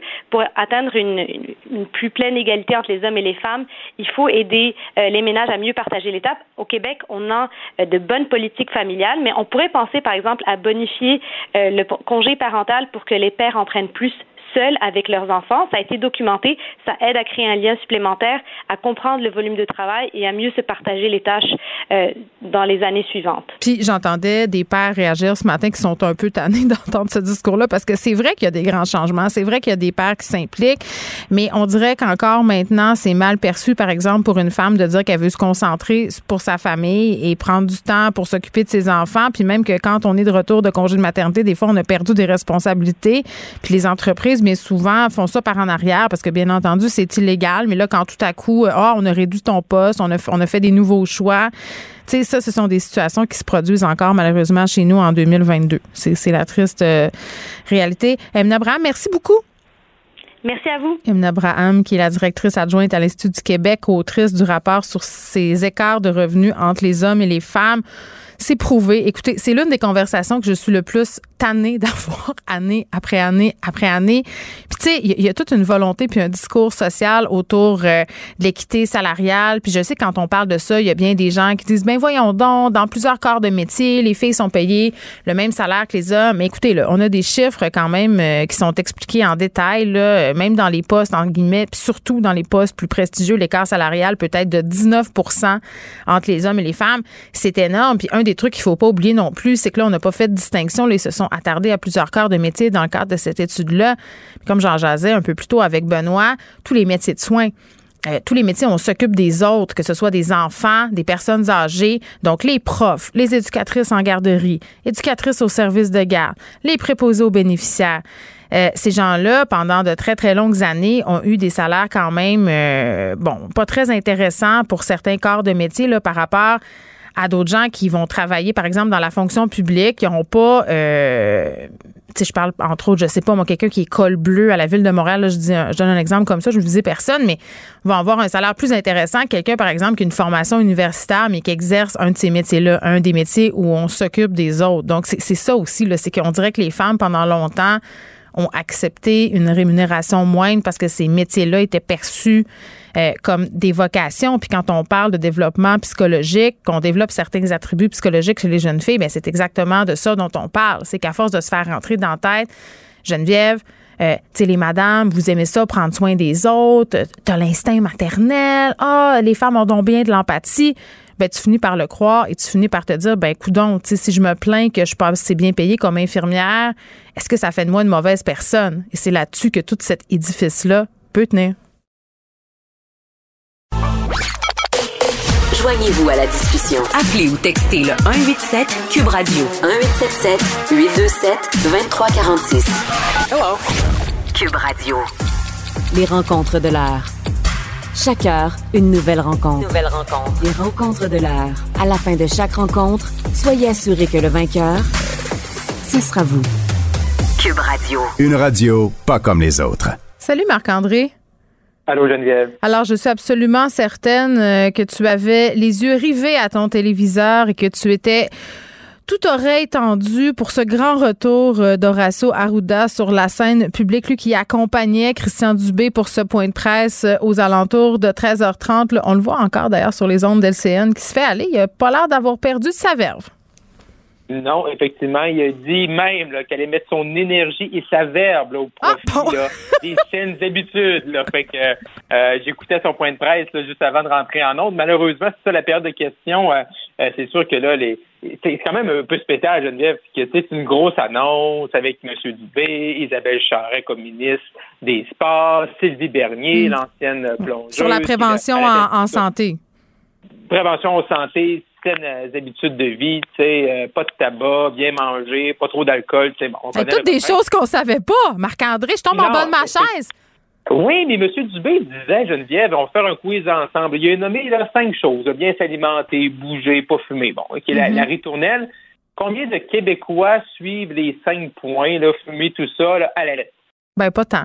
Peut-être 20 5, 5 que M. Cinq? Dubé a dit. Cinq. Attends, attends, rappelle-moi les cinq points. Attends, je vais, je vais m'auto-sonder. Donc, pas fumer, ça, c'est correct. Bien Ouais, manger. je, vais y aller, je vais y aller de mémoire. Là. Je les écrits, là, euh, je suis très visuel. Donc, pas fumer, Ouais, ça, c'est bon. euh, bien s'alimenter, Ben, ça, c'est pas pire, mais j'ai mangé euh, de la rôtisserie hier, mais en tout cas, ouais. Ouais, bouger 30 minutes par jour. Ouais, ça, c'est sûr. Ouais, ça, je, je le coche. Euh, le pire, là, c'est que je les ai marqués dans mon, sur mon laptop, mais je les ai pas mais il- présentement. il doit y avoir quelque chose Ça comme bien pense, dormir. Bien dormir, c'est Bien sûr. dormir, c'est ça, une belle saine habitude de vie, là, qui est comme une espèce de, de fourre-tout. Ça, ça ressemble un peu à ça, il m'en manque peut-être un, là, ma mémoire me je pense que je suis dans le défaut cet 5 après-midi. Ouais, mais là, je veux dire, là, c'est ça, tu fais 30 minutes par jour. De sport, pas ben oui, c'est sûr que oui. Non, c'est ça, mais est-ce que là, tu sais, il y a un moment donné, là, il y a- une place où, euh, tu sais, moi, je fume pas, je fais-tu mon 30 minutes par jour? On fume pas, mais on boit, hein, Marc-André. Ah, l'alcool, ben, c'est ça, l'alcool, c'est le cinquième qui me manquait, je veux Oh non! C'est l'alcool. C'est ça. Ben, c'est là qu'on coule. On vient du lac. Qu'est-ce que tu veux? C'est le même. Ouais, c'est ça, mais en plus, on parle des lits. Tu sais, je veux dire. Moi, j'ai dit à ça. Moi, j'ai dit deux affaires dans ma vie. Une vérité de la palisse. Euh, Marco, j'ai dit, je divorce pas à jeun puis je passe pas au travers d'une pandémie à jeun. Je suis désolée du calcul. Je m'excuse, là, mais je vais avoir besoin de m'automédicamenter un peu. Ne faites pas ça à la maison. c'est pas très bon. c'est ça. le- grand retour de M. Arruda. Oui. C'est sûr qu'il a même dit qu'il était content de voir les journalistes. Eh Hein, oui, parce hein. que M. Arruda, là, il est quand même le sous-ministre avec des mandats de prévention, promotion, planification, protection en santé publique. Fait, Il, est ministre des mots anciens, OK, je comprends. Fait que c'est ça son nouveau mandat. C'est un nouveau mandat, les saines habitudes de vie, euh, planifier ça, faire la coordination, M. Arruda parlait, entre là, les, les différents ministères. Parce que dans le fond, tu sais, je veux dire, les saines habitudes de vie, tout le monde est, est là-dedans. Ça te prend du financement, ça te prend le sport, ça te prend la santé. Fait que bon, il va faire une espèce de coordination. Là, on essaie un peu de réinventer la roue. Là, dire, les saines habitudes de vie, je pense qu'on les connaît. C'est plus de les appliquer le problème là, euh, qu'on va toujours... euh, c'est c'est-tu comme on te tasse puis on veut, on veut, on veut pas que tu sois, on veut pas trop que tu perdes la face, tout ça, fait qu'on on te donne l'impression de, de, de te ramener dans des nouvelles fonctions où tu seras de l'avant puis similé important. Ça ressemble un peu à ça. Ouais, c'est ça, parce que les scènes d'études de vie, là, tu sais, je veux dire, il y a personne qui compte la tarte aux pommes. Ben, dans mon livre à moi, c'est comme être le ministre des Nordiques, là. Excuse-moi, là. Ouais, mais- c'est ça. Tout le monde est content. Fait que là, dans le fond, ce qui est spécial là-dedans, dans la stratégie Geneviève, c'est que là, tu sais, il envoie au point de presse. présentement, M. Arruda répond aux questions. C'est comme la première fois qu'on le voit depuis le mois de janvier, depuis qu'il a quitté son poste. Moi, j'aurais comme fait faire une ou deux entrevues avant, sais, comme une espèce de, tu sais, de, qu'on qu'on évacue les questions, là, qui- que j'imagine qui sont posées présentement, là, tu sais, Euh, vous avez quitté, tu sais, pourquoi vous avez quitté, papi, papa, puis comment vous êtes senti, là. Fait que, t'évacues ça au début, fait qu'après ça, c'est parce qu'asseoir dans les bulletins, c'est quoi? On va-tu parler des cinq points des habitudes de vie? On va-tu parler de Sylvie Bernier? On va-tu parler, non, on va parler du retour de M. Arruda. Donc, euh, c'est sûr, au niveau des communications, moi, j'aurais fait ça un petit peu différemment. Euh, mais là, on a décidé que ça prenait un prétexte pour le ramener. Puis on sait que ça a été beaucoup véhiculé dans les médias. Sais, M. Arruda est bien rémunéré. Fait qu'aussi, sûrement qu'il y avait des questions. des questions des, des, journalistes aux, gens du ministère, par exemple, et des cabinets comme M. Arruda, il fait quoi, puis euh, c'est quoi son poste, puis c'est quoi son rôle? Fait que maintenant, on connaît qu'est-ce qu'il fait de ces, euh, de ces journées. Bon, et il y a toujours euh, des habits aussi colorés.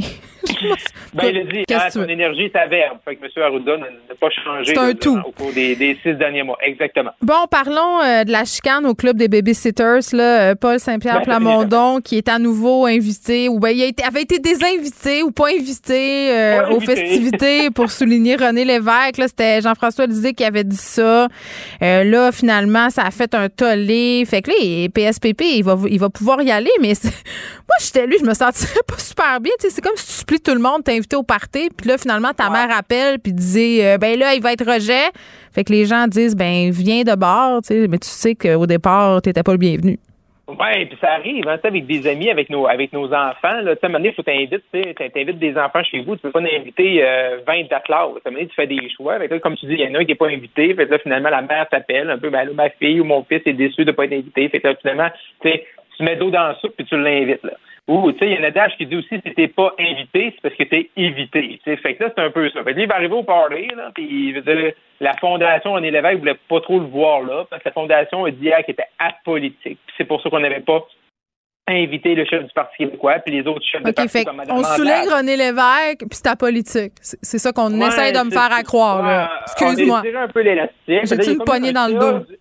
Là, je dis, il y a eu comme un CA d'urgence hier. Ah oui, j'en doute pas. J'en doute pas. Puis là, ça dit, qu'est-ce qu'on fait avec PSPP, là, ah tu sais? Puis, je suis pas de la mauvaise foi. Je pense juste qu'ils n'ont pas pensé à lui, là, tu sais. Mais c'est terrible, Marc-André. C'est terrible. Tu sais, ils n'ont juste pas pensé à lui. Ouais, et puis là, tout le monde, tu sais, puis tout le monde, puis je pense que tous les analystes chroniqueurs, tout le monde qui a un micro depuis 24 heures, qu'est-ce qu'on dit? Ben là, je peux pas parler de René Lévesque sans parler du Parti québécois. Non. Peu importe qui est le chef, de l'amener au parler. Puis la même chose, je veux dire, c'est que M. Lévesque, là, il était ministre libéral aussi. Fait tu sais, il faut t'inviter le Parti libéral aussi. Fait que là, t'invites tout le monde. Tout le monde, là, euh, prenez, euh, prenez parole. Tu sais, pauvre M. Lévesque et son héritage. Tu sais, c'est, dire, c'est non, sa sœur va nous écrire une autre lettre. Fais attention. Euh, non, c'est Pauline Marois qui a fait une sortie aussi pour, calmer les, pour calmer les esprits. Oui, elle a calmé les enfants. Hier, elle était avec notre collègue là, Paul Larocque au bilan SCN. Puis là, Madame, Madame Marois là, s'est élevée d'un cran. Puis comme, tu sais, comme Lucien Bouchard, puis là, Jean-François Lisée qui, qui, attaque Lucien Bouchard, Pascal Bérubé qui attaque Lucien Bouchard, Madame Lévesque, la sœur qui crée Lucien Bouchard. Tu sais, je veux dire, ça existe encore, tu sais, de parler pour parler, tu sais, avec Jeannette Bertrand, là? Oui. faisait un lunch, là. Et on devrait, tu sais, on devrait, je me sens, ça fait une bonne émission de radio puis de télé, ça. Mais moi, j'ai toujours dit, j'ai toujours dit qu'il devrait faire Big Brother politicien. T'es enfermes toutes, ou dans le chalet de la vraie nature, puis t'es enfermes là. Et my, my. le PQ dans le chalet de la vraie nature, ça serait très bon. Ah, mais tu sais, là, mais tu sais, là, tu sais, parler pour parler, puis il y avait, il y avait l'acolyte de Mme Bertrand qui arrivait avec les petits. Euh, Marguerite, c'est Marguerite son nom? Oui, elle arrive. Ouais, J'étais jeune, je me rappelle de ça, ça fait quoi? Ça fait 20 ans, 25 ans, mais tu sais, là, genre, ouais. Lucien Bouchard, Jean-François Lisée, la sœur de René Lévesque, Mme Marois, ça, ça serait un beau parler. Tu penses pas qu'ils vont se tirer euh, des asperges d'en face? Une petite fondue, là. La fondue, la fondue, la, la, grande fondue de la réconciliation. Ben oui, c'est exact, parce que tu sais, quand tu échappes ton morceau, faut que tu embrasses la personne à ta gauche ou à ta droite. C'est parfait pour les réconciliations. Ah, mais là, c'est pas un truc de François Legault, là, c'est un truc du PQ. OK. Oui. On arrête ce petit cabotinage. OK, parlons du troisième lien euh, qui est en jeu à Québec à cause du fédéral. Oui, là, là, là, là. Son avenir est en jeu. Moi, l'avenir du troisième lien est en jeu, parce que Stephen Guilbeault, qui est ministre là, de, de l'environnement, changement climatique, tout ça, hier, là, il est comme sorti, puis il a mais là, nous autres aussi, au fédéral, on va en faire une étude, là, impact environnemental. Puis là, le Québec en fait une aussi, avec les fameux BAT, qu'on connaît bien dans notre jargon, tu sais. Fait que là, c'est sûr que François Legault lui dit, le fédéral, puis ça fait plusieurs années, même pas avant le troisième lien, c'était dans les demandes de M. Legault fédéral, dans son nationalisme, mm. euh, mot que mot à, qui est très euh, galvaudé ces temps-ci. Mais là, dans son nationalisme, qu'est-ce qu'il parlait tout le temps de dire, regarde, on n'a pas besoin de deux séries d'études. On a nos études au provincial, faisons nos provinciales, puis on n'a pas besoin des mêmes au fédéral, la science, la science. Mais là, M. Guilbeault, au fédéral, lui dit, ben là, nous autres, on va, euh, on va s'en mêler.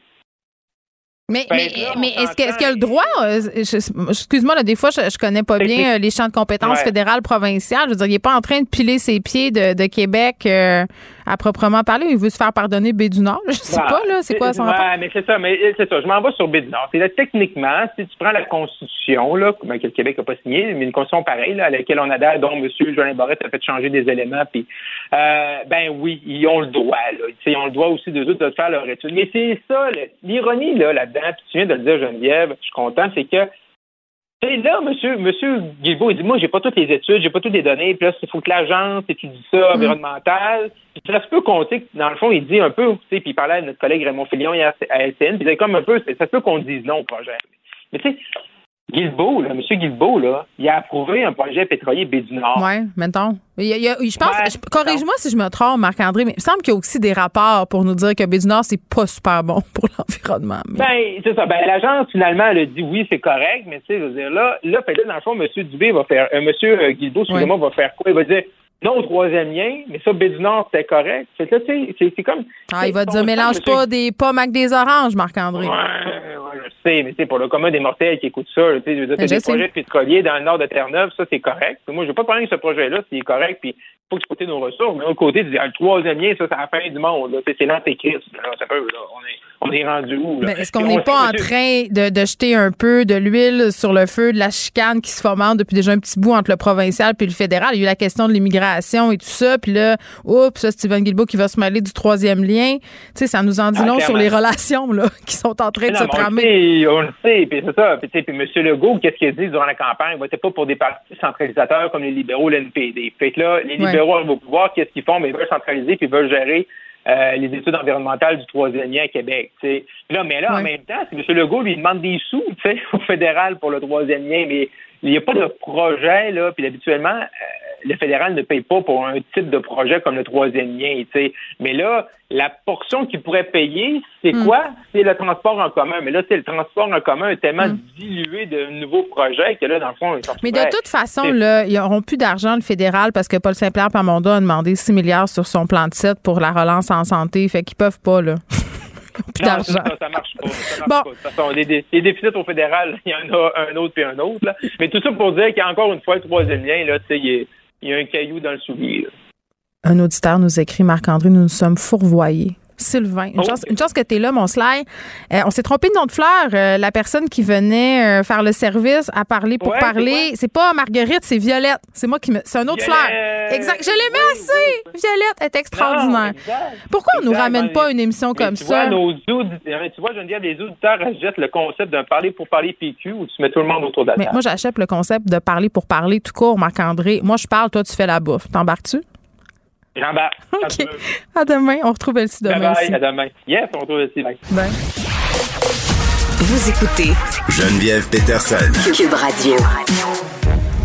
Anne-Marie Tap qui est là avec nous. Salut Anne-Marie. Salut. Bon, tu nous parles aujourd'hui. Euh, c'est un sujet que j'ai abordé avec Nicole Gibault un peu plus tôt cette semaine. Euh, l'affaire du, pla du, du plasteur, du, pardon, du pasteur Claude Guillot. Oui, ben premièrement, je veux vous dire pourquoi j'ai pensé à ce sujet-là, pourquoi je l'amène aujourd'hui. Euh, premièrement, bon, il y, a, ma professeure à la maîtrise à l'Université de Sherbrooke, Lorraine Desrochers, qui m'en a parlé vraiment beaucoup. Elle, elle a écrit un livre hein, sur oui, cette Ces enfants oubliés, exact. dont je vous avais déjà parlé dans une précédente euh, chronique. Euh, il y a aussi le fait, euh, bon, justement, il y a un des témoignages des enfants dans son livre. Et euh, la semaine dernière, Catherine Lamontagne, journaliste au Journal de Montréal, elle a beaucoup écrit sur le sujet de Claude Guillaume au fur et à mesure des années.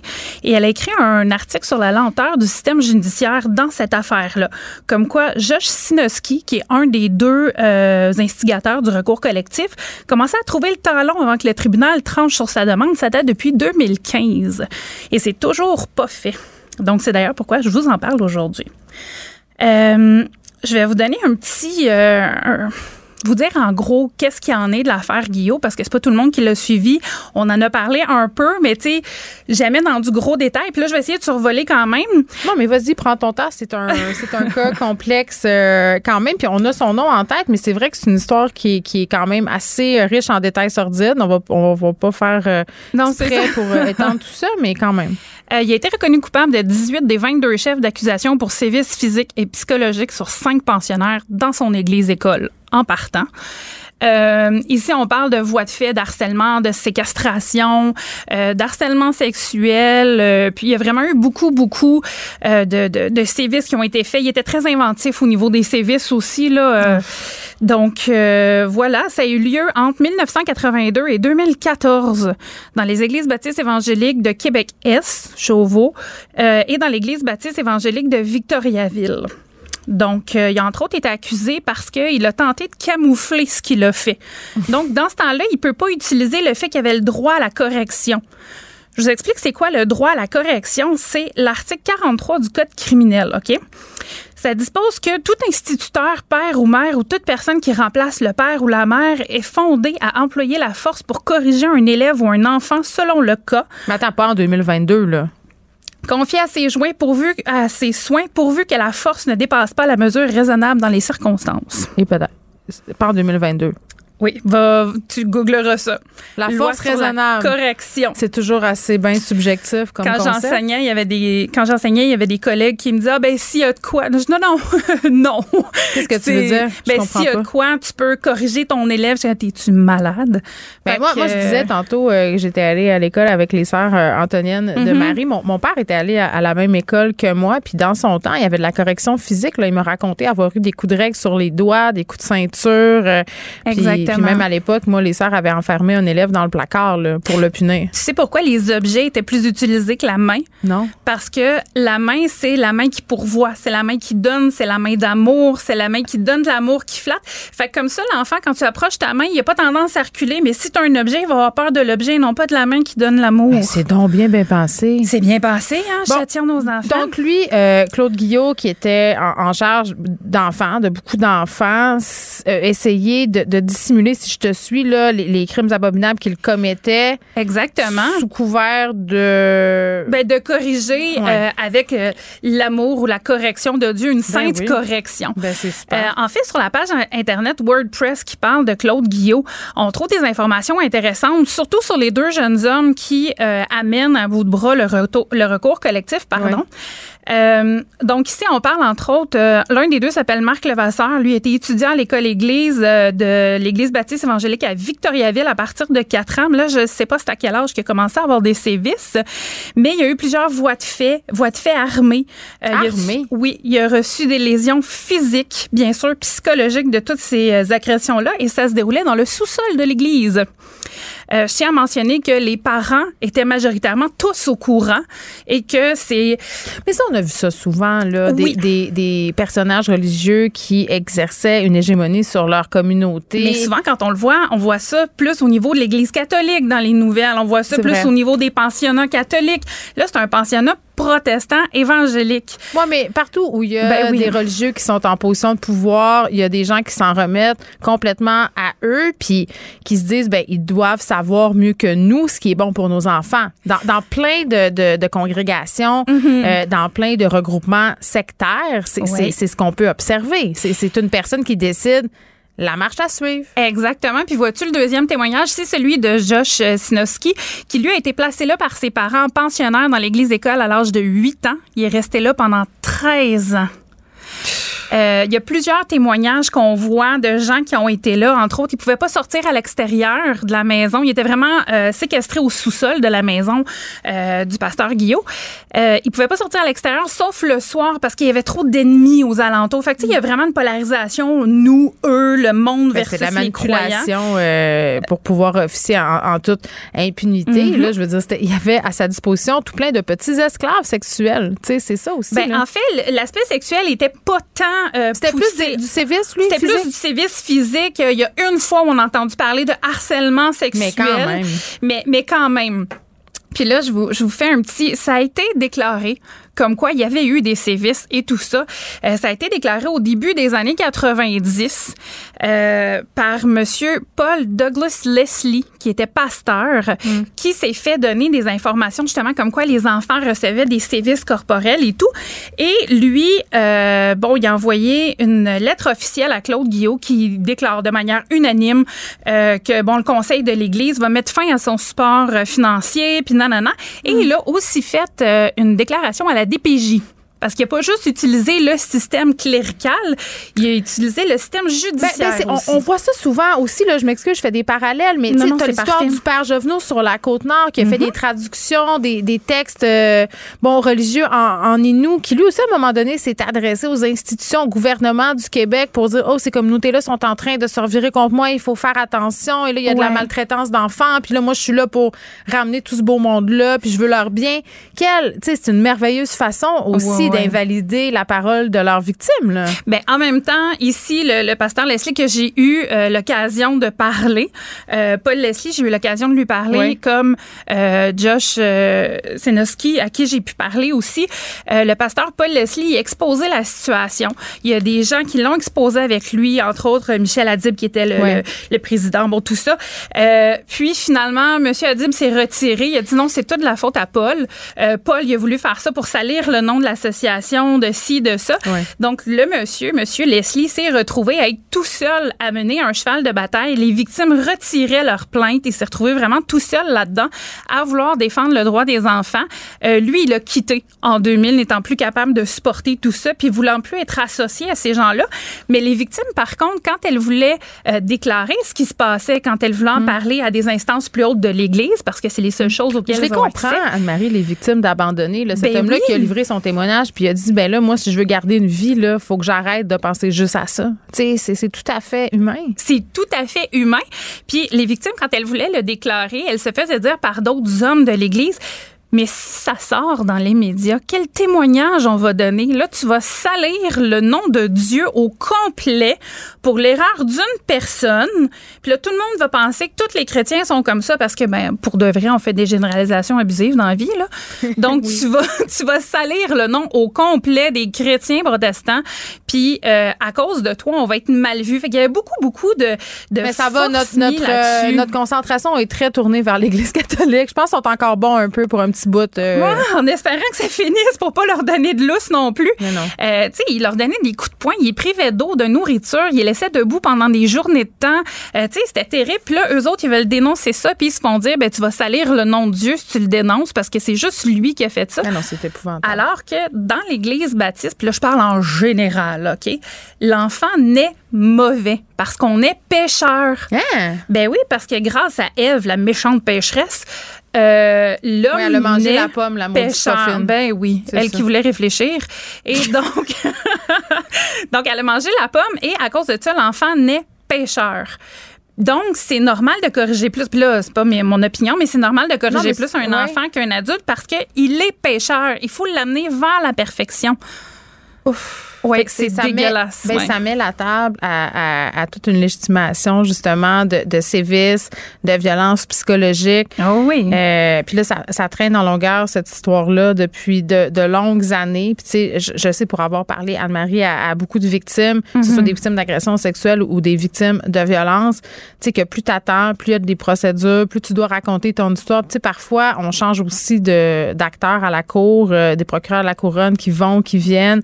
Euh, tu dois recommencer tout le temps l'affaire. Donc, c'est impossible de passer à autre chose. Puis c'est impossible de, te réparer. C'est impossible d'obtenir, si on veut, ta compensation puis de te faire dire, hey, c'est vrai, c'était arrivé. Bien, beaucoup de culpabilité sur les victimes aussi.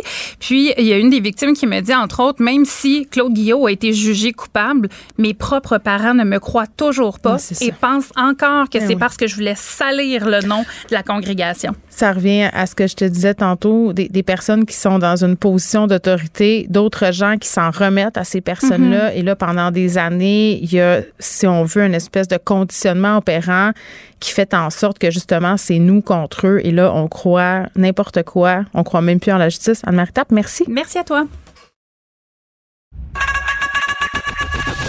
Geneviève Peterson.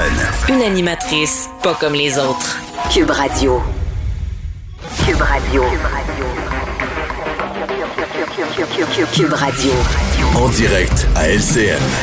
14h30. Bonjour Geneviève. Salut Raymond.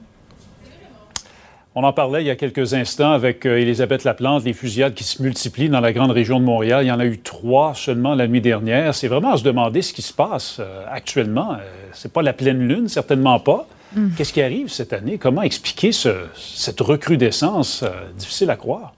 Moi, je suis pas une spécialiste de la circulation des armes ni des incidents par arme à feu. Je suis une citoyenne de la ville de Montréal, par contre, et je sais que les gens commencent à être inquiets. Et bon, il y auront, euh, il y aura des corps policiers qui vont se réunir là, pour parler de l'opération Centaure euh, aujourd'hui, parce que évidemment, je pense que c'est pas un hasard si on nous fait euh, des annonces. Ce matin, on, parlait d'un 6 millions qui va être investi pour acheter des patrouilles nautiques dans le coin d'Aquassassiné, parce que bon, ce qu'on apprenait tout récemment, c'est que la frontière est une véritable passoire. il y a par ailleurs eu un accident de drone là, ça fait pas très très longtemps, un drone qui est tombé. Les gens qui se sont rendus là-bas euh, sur les lieux de l'accident pour se rendre compte finalement que ce drone-là était rempli d'armes. Puis ça, quand tu parles à, des policiers sur le terrain, euh, c'est ce qui ressort beaucoup, même quand tu parles aux, politiciens qui s'occupent de cette question-là dans différentes villes québécoises, notamment Laval, Montréal, c'est le fait qu'en ce moment, il y a énormément d'armes en circulation dans les rues, des armes euh, qui rentrent de façon illégale. Donc, donc, faut contrôler ça. Puis quand je te dis que c'est pas un hasard, c'est que c'est l'été qui s'en vient aussi. Et la semaine dernière, je pense que c'est pour l'une des, oui, une des premières fois, l'école de criminologie de l'Université de Montréal publiait un rapport, le fait en collaboration avec d'autres institutions, où on traçait vraiment de façon non équivoque un, lien entre la chaleur et les incidents violents. Pas seulement les armes à feu, mais, mais toutes les formes euh, de, de crimes, d'incidents violents dont font partie les armes à feu. Et puis, euh, les experts qui travaillent sur le terrain, que ce soit euh, dans des organismes communautaires, puis je reviens toujours à la police, le disent, l'été, c'est pire. L'été, il y a davantage d'incidents. Puis tu le dis, là, en six heures à Montréal, trois situations où on a des tirs. Puis quand je dis, je suis une citoyenne de Montréal, puis je commence à être un peu inquiète, je vais donner un exemple très concret. Hier, je reviens d'émission ici, je suis en voiture et à un moment donné, j'arrive au coin de deux rues. Il y a des voitures de police, il y a des rubans jaunes. Euh, il se passe quelque chose, tu sais, visiblement. Et ma première réflexion, ça a été Oh mon Dieu, il y a eu un autre incident par arme à feu. C'était pas ça c'était des rénovations puis un petit incident, c'était un mini, un mini accident de voiture. Donc, mais ma, première réflexion, ça a quand même été ça. Ça a été de me dire, ça y est, c'est un autre incident. D'autant plus que j'étais sur le plateau Mont-Royal. On a eu une fusillade pendant la nuit au coin euh, des rues Papineau, Mont-Royal. Donc, c'est ça, c'est le sentiment de sécurité des Montréalais qui s'amenuise là. Et dans un contexte comme ça, en tant que parent, est-ce que vous êtes moins enclin à laisser sortir vos enfants et les, ah. laisser moins circuler par eux-mêmes? comment on vit ça en tant que parent à Montréal? C'est tellement la grande question, là, parce que euh, j'en parle souvent de ma fille qui a 15 ans. Mon autre c'est moins... Euh, c'est moins de circonstances, ce questionnement-là, parce que, euh, évidemment, elle se promène pas le soir seule, elle va pas dans les parcs. Mais là, tu sais, quand tu as 15 ans, quand tu vas avoir 16 ans, l'été s'en vient. Euh, on a eu deux ans de pandémie. Tu veux pas être la mère qui dit à ton enfant, ben là, tu sortiras pas de chez vous, tu iras pas dans des parties. Puis où est-ce qu'on se réunit quand on vit dans une ville comme la ville de Montréal où on a la chance d'avoir autant de parcs, autant de grands parcs? Ben, ben c'est là, on va dans les parcs. Mais c'est sûr que ça me traverse l'esprit. C'est sûr que j'y pense. C'est sûr que je me dis, à un moment donné, euh, il peut y avoir une balle perdue. Mais je sais, je pense qu'il faut essayer de garder la tête froide aussi, là. Puis, mais ce qui m'inquiète plus que la balle perdue, moi, c'est le phénomène suivant, c'est qu'il y a des ados qui, parce qu'ils ont peur, parce qu'ils voient toutes sortes de choses, décident de s'armer pour se défendre. Puis pas nécessairement avec des armes de poing. Ça peut être un couteau, ça peut être une machette, ça peut être un poing américain, euh, toutes sortes d'armes prohibées, bien évidemment. Donc, il se passe plein de choses euh, dans nos parcs. Puis je te dirais pas... je, je, laisse autant de liberté, mais, mais quand même, je pense que je suis pas le seul parent. Là, on pose plus de questions. Je vérifie plus, euh, j'appelle, c'est-tu correct, qu'est-ce qui se passe? Puis ma fille me dit la chose suivante, puis évidemment, là, c'est pas scientifique, c'est une anecdote, mais elle, ce qu'elle remarque, c'est qu'il y a plus de présence policière dans les parcs en ce moment. C'est ce qu'elle me ah dit. C'est rassurant, évidemment. On voit ben, que les policiers font quelque chose et Ben J'imagine que c'est rassurant, en tout cas. Ben, ben c'est rassurant, oui, puis non, parce qu'il y a le phénomène de la, de la, de la répression, c'est-à-dire qu'il faut les enlever, ces armes-là. Il faut sévir parce qu'évidemment, en ce moment, c'est, on, a une illusion de perte de contrôle de la part de la police. Il y a bien des Montréalais qui se sentent comme ça. Mais comme je le répète, souvent, il faut agir en amont. Le problème des armes à feu, c'est l'accessibilité des armes, mais c'est aussi qu'est-ce qu'on fait avant que des jeunes, des membres de gang, justement, aient envie de s'en procurer ou de faire partie de ces regroupements-là. Euh, les organismes communautaires qui ont de la misère à se financer, c'est un problème quand même qui est beaucoup plus complexe qu'on peut le croire à prime abord. Là. Effectivement. Alors, il y a ce bilan là, de l'opération Centaure qui est actuellement en cours de présentation à Montréal. Notre collègue Elisabeth Laplante suit ça, va nous en parler un peu plus tard. Un gros merci, Geneviève. Merci, Toujours un plaisir. Au revoir.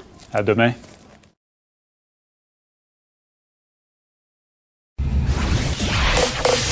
Vous écoutez Geneviève Peterson. Cube Radio. Gabriel Caron est là. Salut, Gam. Salut. Une femme qui a reçu un beau petit montant de la part d'une compagnie d'assurance automobile. Oui, absolument. Et là, ce qu'il faut savoir, c'est que euh, c'est pas parce qu'elle a eu un accident puis qu'elle était couverte par une police d'assurance. Ce qui s'est passé, c'est que la femme a contracté le virus du papillon humain, donc le VPH, dans la voiture Hyundai de son partenaire alors qu'il faisait l'amour sur la banquette arrière. Ben voyons donc. Je te jure. Et à cause de ça, elle a reçu, Geneviève, l'équivalent canadien de 6,45 millions de dollars. Donc, parce que ça se passait dans une voiture, cette compagnie-là euh, n'a pas eu le choix de l'indemniser. C'est exactement ça. Je t'avoue que si ça m'était arrivé, euh, ma première idée aurait pas été de contacter la compagnie d'assurance, mais euh, elle, c'est que son partenaire était assuré par la euh, Geico et elle a fait savoir qu'elle avait l'intention de demander réparation parce que ben son ex-partenaire, j'en déduis, était couvert pour tout ce qui touche blessures et pertes. Et ça a l'air que ben, tiré, mais ok, ouais. Le VPH, ça entre dans cette catégorie si on le contracte sur la banquette d'un véhicule. Parce que, bon, euh, comment t'appelais ça, le blessure et perte, le VPH peut causer, euh, bon, le cancer du col de l'utérus et tout ça, puis ça peut être grave. J'ai de la misère à, la misère à me figurer comment un tribunal de justice a pu prendre cette situation-là. Le gars, est-ce qu'il savait qu'il y avait le VPH? Mais c'est ça, en fait, dans les documents qui ont été déposés, parce qu'on s'entend que ça n'a pas été un accord à l'amiable, vraiment, c'est mm. passé devant un juge ben, et tout. Ben, les documents révèlent que l'homme savait qu'il avait le VPH et savait aussi qu'il avait un cancer de la gorge, mais qu'il a continué d'avoir des relations sexuelles sans l'informer. Ah ben c'est là, là, c'est ça, c'est là que c'est épouvantable. Ben oui, mais c'est pour ça qu'elle a eu de l'argent. C'est à cause de ça. Parce que sinon, euh, je pense que ce, ce procès-là n'aurait pas pu aboutir à un dédommagement puis à un règlement. En fait, euh, honnêtement, s'il y avait pas été au courant. Je sais pas ce qu'elle aurait été l'issue, mais euh, le, tribunal du comté de Jackson donc euh, a, jugé que l'homme ben, était responsable. La femme a obtenu de l'argent et évidemment, ben, la compagnie d'assurance n'est pas d'accord avec ce jugement, a fait appel du verdict et se sont fait virer de bord à la cour d'appel parce que ben, les trois juges en charge ont maintenu le premier verdict. Donc, euh, la jeune femme va pouvoir recevoir un 6 point 45 millions de dollars. Mais c'est épouvantable. Hein. Ça me fait penser à une coupe d'histoires qu'on a vues là, au fil des années dans les médias, des gens qui ont été euh, devant les tribunaux parce que justement, euh, se savaient atteints du VIH euh, et avaient des relations sexuelles non protégées sans dire à leur partenaire ou autres ITSS. On, a vu, ça, arrive rarement, mais, mais ça arrive quand même. Puis je me demande toujours qu'est-ce qui motive ces personnes-là à faire ça, à avoir des relations sexuelles non protégées avec d'autres personnes alors qu'ils se savent euh, porteurs d'une maladie, puis on s'entend, le VIH quand même grave, là. Je comprends qu'on meurt plus de ça, que de la thérapie et tout ça, mais quand même. Ben absolument, puis surtout que tu sais le condom est quand même très accessible, très à portée de main, donc euh, c'est vraiment, ben, c'est super égoïste en fait là. Mais je pense qu'il y a plus que de l'égoïsme, moi. Il, y a comme un, c'est très tordu là, mais je pense qu'il y a comme une forme de vengeance derrière ça. Ah, tu penses? Moi, j'aurais pensé peut-être plus de la honte. Tu sais, t'as peur de te faire revirer de bord. En même temps, c'est pas une raison pour pas te protéger. Mais je sais pas, je pense à voix haute. Je pense qu'on dirait qu'il y a quelque chose de, très toxique là-dedans. Livraison Amazon, on sait que les conditions de ces livreurs, puis ce sont souvent des sous-traitants, sont loin d'être enviables. L'an passé, on a eu droit à des images de livreurs qui urinaient dans des bouteilles parce qu'ils ne voulaient pas s'arrêter, d'autres qui portaient des couches. Vraiment, ces gens-là, là, qui sont poussés à commettre, euh, ben, pas à commettre, c'est pas, pas le bon mot, là, mais à, se plier à des conditions de travail qui sont complètement inhumaines. Et oui, absolument. Et là, ben, j'ai envie de dire qu'Amazon continue dans la même lignée. Là, si vous pensiez qu'il y avait eu des gros changements, euh, Je ne pense pas parce que c'est un vidéo TikTok qui est devenu viral parce qu'un livreur d'Amazon raconte sa mésaventure au travail. Donc, ce qui s'est passé, c'est que l'homme fait ses livraisons et il se fait mordre par un chien. Donc, il a besoin de soins et tout le monde dans cette situation-là se dit, voyons, je viens de me faire mordre par un chien, j'arrête tout, je m'en vais à l'hôpital. Mais cet homme-là, en bon employé, euh, contacte son employeur, donc son répartiteur chez Amazon. Son répartiteur lui dit d'appeler l'assistance au chauffeur. L'assistance au chauffeur lui dit d'appeler l'assistance d'urgence. Et l'assistance d'urgence le met en attente pendant 10 minutes. Déjà là, il y a comme un petit problème, un peu de sable dans l'engrenage. Et finalement, quand il a la ligne, eh bien, l'homme se fait bombarder de questions inutiles, selon lui, là, du genre quelle camionnette tu conduis, est-ce qu'il y a le logo d'Amazon dessus, puis c'est quoi les souliers que tu portes. Mais je te, dirais que la question finale, c'est quand il est de retour en ligne avec son superviseur qui lui demande ben, peux-tu terminer ton itinéraire de livraison avant d'aller aux urgences? Ben voyons donc. Euh, oui, absolument. Mais est-ce qu'il l'a fait? Ben, moi, c'est le moment où j'aurais raccroché, où j'aurais fait, tu sais quoi, je démissionne, au revoir. Oui, mais on sait que ces gens-là, souvent, ce sont des personnes en situation de précarité puis qui n'ont pas ce luxe-là. Non, effectivement. Euh, l'histoire euh, ne dit pas s'il a terminé sa livraison ou non, mais moi, ce que j'ai trouvé, ben, mis à part la situation qui est vraiment, euh, qui manque d'empathie totalement envers le travailleur, mm. mais ce que j'ai trouvé fou, c'est que dans les commentaires sous la vidéo, eh bien, il y avait énormément de témoignages qui abondaient dans le même sens. Donc, des livreurs de plusieurs États différents qui ont souligné que euh, ben moi aussi ça m'est déjà arrivé, j'ai déjà eu une intervention similaire, et moi aussi on m'a déjà demandé ça. Donc c'est comme euh, c'est pas un cas isolé, c'est ça qui est doublement fâchant, je trouve. Merci Gab. Salut.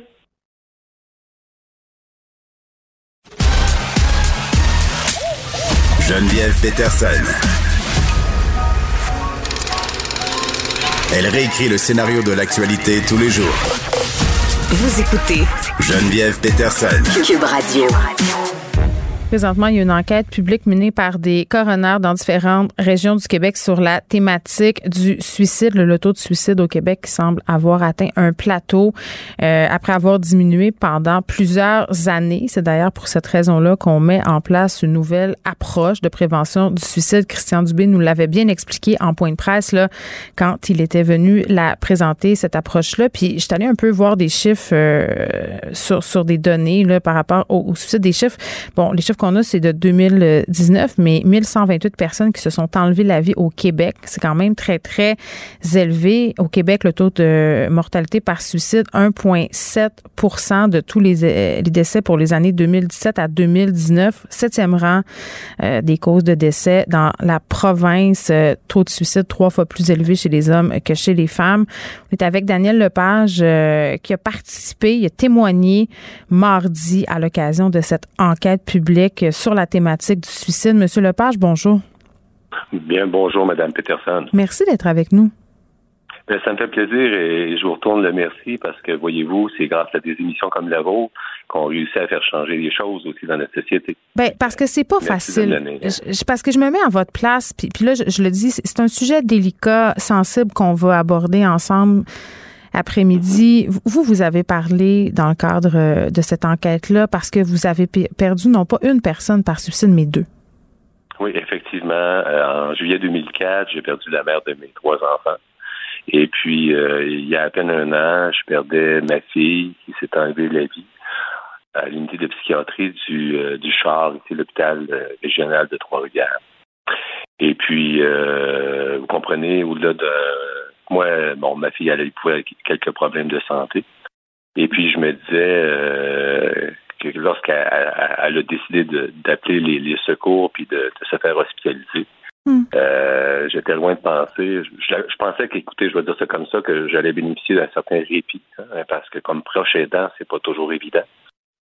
Mais euh, j'ai été un peu surpris au petit matin du 9 avril de recevoir l'appel du psychiatre de garde qui me disait qu'elle s'était suicidée alors que je croyais le lieu qui était sécuritaire.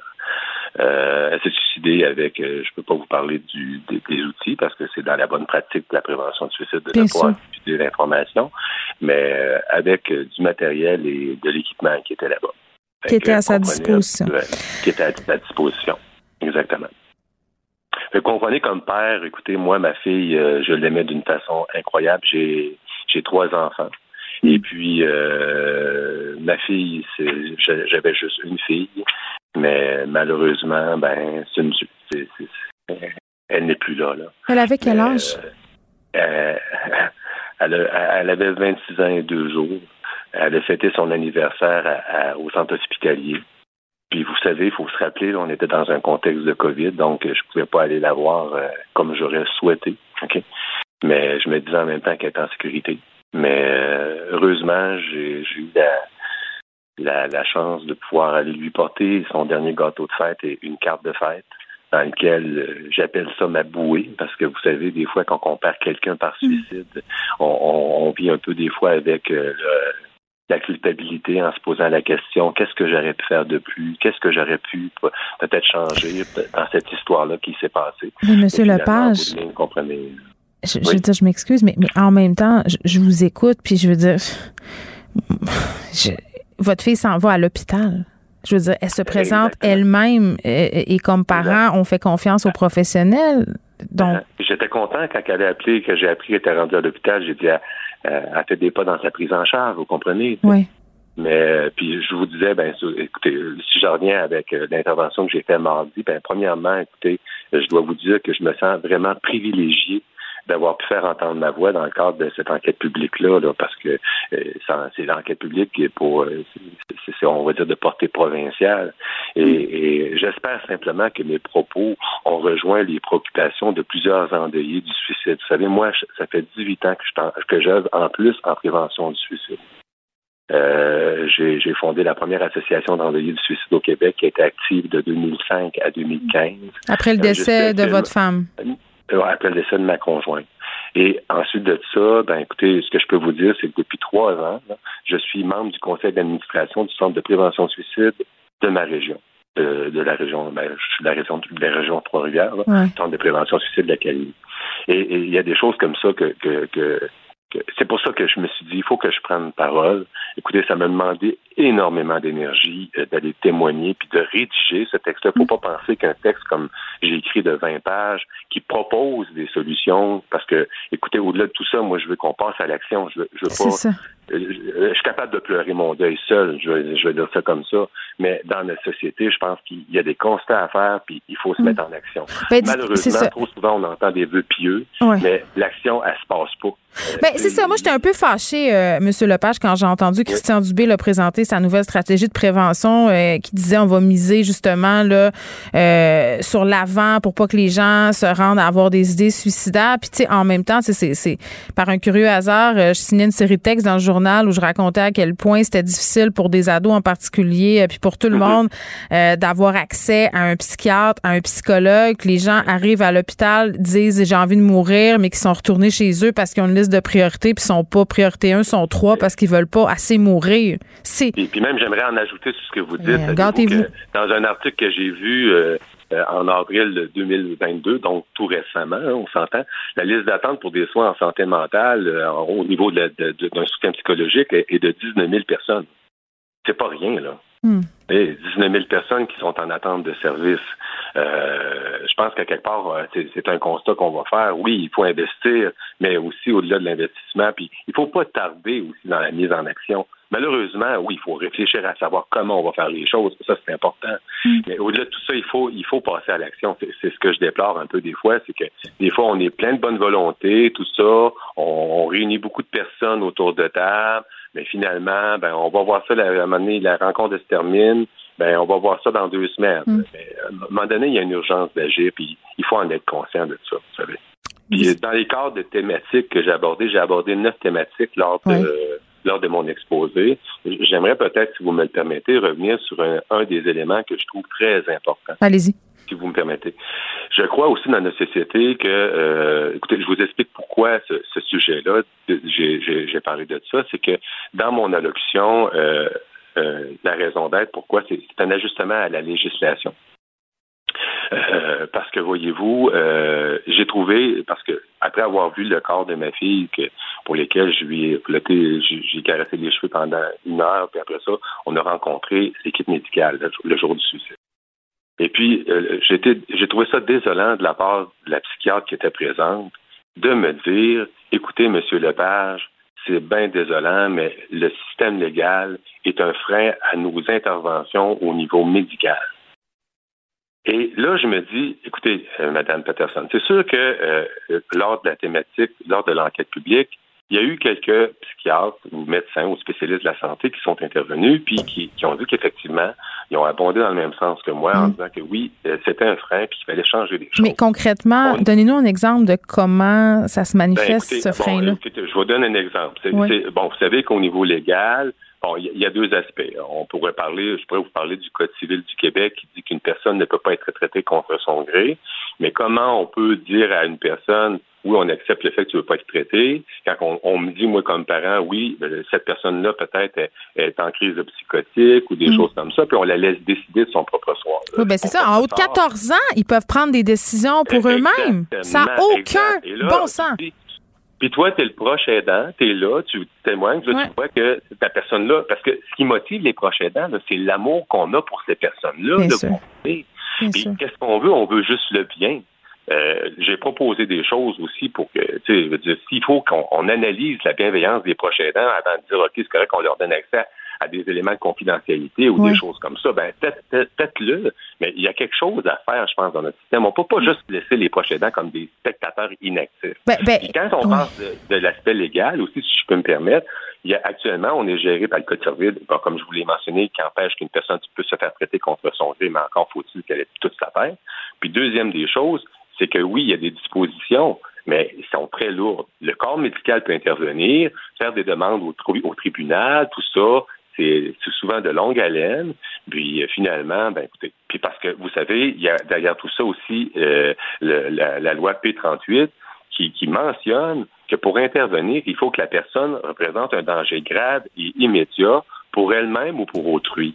Mais au-delà de tout ça, vous savez, là, mettons que vous avez un proche de, dans, votre, dans votre entourage immédiat, il se comporte de façon inadéquate, vous appelez la police, ben, le temps que la police arrive, là, ben, peut-être que la personne, quand elle va voir la police, elle va se calmer. Fait que là, c'est le policier qui est le premier en ligne, qui va dire, ben, écoutez, le danger, il n'est pas grave, il n'est pas immédiat. Donc, je ne peux pas l'amener à l'hôpital ou je ne peux pas forcer le traitement. Comprenez-vous? Il y, a quelque chose à changer. Je, comprends, je comprends très bien. Puis mm. vous, avez dit quelque chose qui me qui m'a interpellé, puis je vous sentais presque un peu mal à l'aise de le dire, mais je trouve ça tellement important qu'on parle de ça, fondamental, parce que vous parlez des proches aidants, puis tantôt des familles qui sont tenues à l'écart à cause du des, de la législation. Euh, tu sais, vous m'avez dit quand quand ma fille s'est présentée à l'hôpital, je me sentais apaisé, presque soulagé, entre guillemets, euh, que quelqu'un prenne la relève. Parce que pour parler aux gens qui côtoient des personnes aux prises avec des problèmes de santé mentale, c'est parce qu'il y a de l'impuissance, il y a de la détresse, il y a de l'épuisement. Puis à force de se battre contre le système, les gens sont à terre puis développent aussi peut-être des problèmes de santé mentale qui sont collatéraux à ce qu'ils ont vécu ah, avec leurs proches. Ben, il y, a des gens sûrement qui ont besoin d'aide euh, puis d'un soutien, je vous dirais. Puis vous savez, le soutien, c'est pas juste un soutien au niveau euh, psychologique ou social. Je vous dirais même que ça va même au niveau d'un soutien légal. Vous savez, au niveau de, des personnes, mettons que vous êtes au, euh, vous avez quelqu'un que hmm. vous voyez qui va pas bien, euh, il faut faire des démarches pour obtenir une, évaluation, une, voyons, une ordonnance d'évaluation pour pour qu'elle soit éventuellement vue par un médecin puis un psychiatre qui va qui va qui va, qui va détecter bon oui effectivement la personne a besoin de soins. Mais, euh, mais c'est ça. au-delà de tout ça, euh, euh, moi, mais un psychiatre, je m'excuse, mais, mais un psychiatre qui va voir, par ben, exemple, une personne une heure, alors que son parent côtoie ou le proche côtoie la personne tous les jours, 24 heures sur 24, parce qu'à un moment donné, est-ce que la parole de ces gens-là pourrait être prise en considération davantage ben, dans le ben, processus? Ben, je suis tout à fait d'accord avec vous, puis je vous dirais que il faudrait voir laisser un peu plus de place aux, proches aidants. Euh, les proches aidants, là, euh, ils font partie de la solution. Mais mm. malheureusement, ils sont relégués, comme je l'ai mentionné tout à l'heure, uniquement à un rôle de spectateurs inactifs. Et ça, c'est très difficile pour quand on aime la personne, qu'on voit qu'il va pas bien.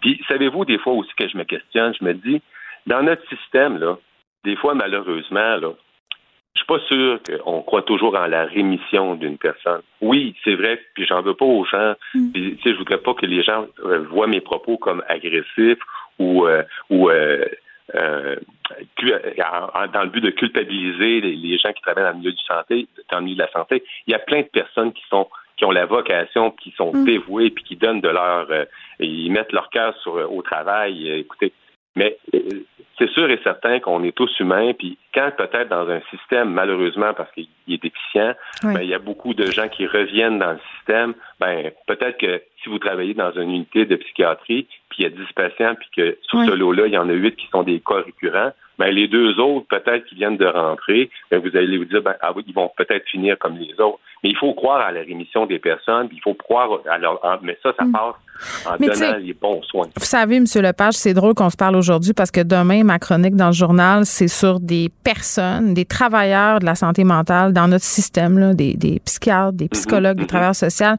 qui m'ont écrit de façon anonyme pour me dire à quel point ça n'avait pas de bon sens, à quel point ils sont gênés par le système, à quel point ils ont les mains liées euh, par ce qui se passe, mais à quel point ils sont pognés aussi avec le devoir de loyauté envers leurs employeurs. Ces gens-là ne peuvent pas parler de ce qu'ils voient. Et ça, il faut que ça arrête. Mais, ce que je vous dirais, Mme Peterson, ça passe par ces gens-là, le changement. Mais je le sais, mais il faut les, laisser parler sans qu'il y ait de conséquences.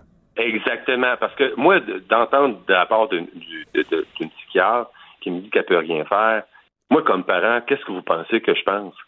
Je me dis, qu'est-ce que vous attendez pour dénoncer? Qu'est-ce que vous attendez? Je suis content qu'il y ait quelques psychiatres qui se sont prononcés, hmm. mais ben euh, si on regarde dans l'ensemble, c'est des cas isolés. Est-ce qu'il peut y avoir un peu plus une force de frappe? Est-ce que les gens qui traitent les gens, hein, est-ce que ces gens-là hmm. qui sont à traiter les gens pourraient se dire Hey, ça marche plus l'affaire, il faut que ça change? on est passé des années 40 où peut-être les gens avaient des problématiques de santé mentale, où on les enfermait dans des, pratiquement, on va dire quasiment dans des cages, où là, maintenant, on leur laisse le libre arbitre, alors que malheureusement, des fois, ils font pas toujours les bons choix pour leur propre santé. Vous avez dit tantôt que vous en êtes voulu d'avoir fait confiance au système. Est-ce que vous pensez que ça va se réparer? Ben, écoutez, moi, je me dis, c'est pas en faisant rien les choses. Euh, on, peut, je peux pas rester inactif à tout ça. Puis j'aime croire, en tout cas, que que mon intervention va peut-être aider à changer les choses. Puis malheureusement, si jamais il n'y a rien qui se fait, ben, j'aurai au moins la, satisfaction d'avoir dit que j'ai au moins mais, J'espère que ça ne sera pas juste de l'ordre de l'essai. il va y avoir des résultats. Il faut que tout le monde s'y mette, les, parents, les, personnes qui ont des problèmes de santé mentale, les, professionnels aussi. Puis il faut que la santé mentale arrête d'être vue comme un luxe par notre système de santé. Daniel Lepage? Tout à fait d'accord avec vous. Vraiment, merci euh, d'avoir eu la générosité de partager euh, votre histoire euh, et vos pensées avec nous. vous témoignez à l'occasion de l'enquête publique du coroner sur la thématique du suicide. Je rappelle, si vous avez un proche ou si vous-même vous vivez des moments difficiles, la ligne de prévention du suicide, voici le numéro 1866 appel. Merci beaucoup, Monsieur Lepage. Est-ce que je peux ajouter qu'il y a aussi un site internet suicide.ca. Exactement. Au revoir. Suicide.ca pour les gens qui préfèrent clavarder. Au revoir, merci. Je vous remercie puis encore une fois, bonne journée. Merci.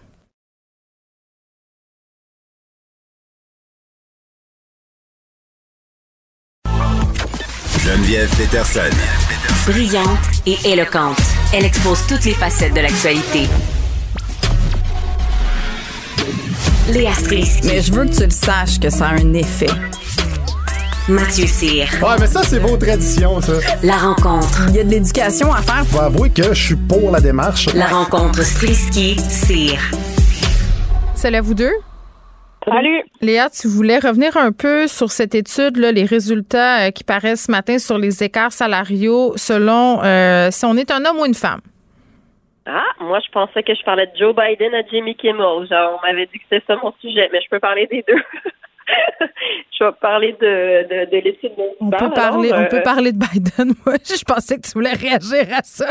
Mais écoute, tu n'as rien à dire. Allons-y avec Joe Biden. Non, non, j'ai absolument quelque chose à dire. En fait, ça m'a déprimé. Euh, je ne sais pas si toi, ça t'a déprimé, cette, euh, cette étude-là. Euh, ça m'a pas complètement surpris. Ce qui m'a déprimé, en fait, parce que si on rappelle l'étude, je sais que vous en avez parlé plus tôt, mais euh, c'est que dès la naissance, en fait, dès que tu, tu, rentres sur le marché du travail en tant que femme, euh, ben, t'es discriminé, en fait, euh, surtout au niveau de ton salaire. Bon, là, euh, on n'a rien appris, on, s'en doutait.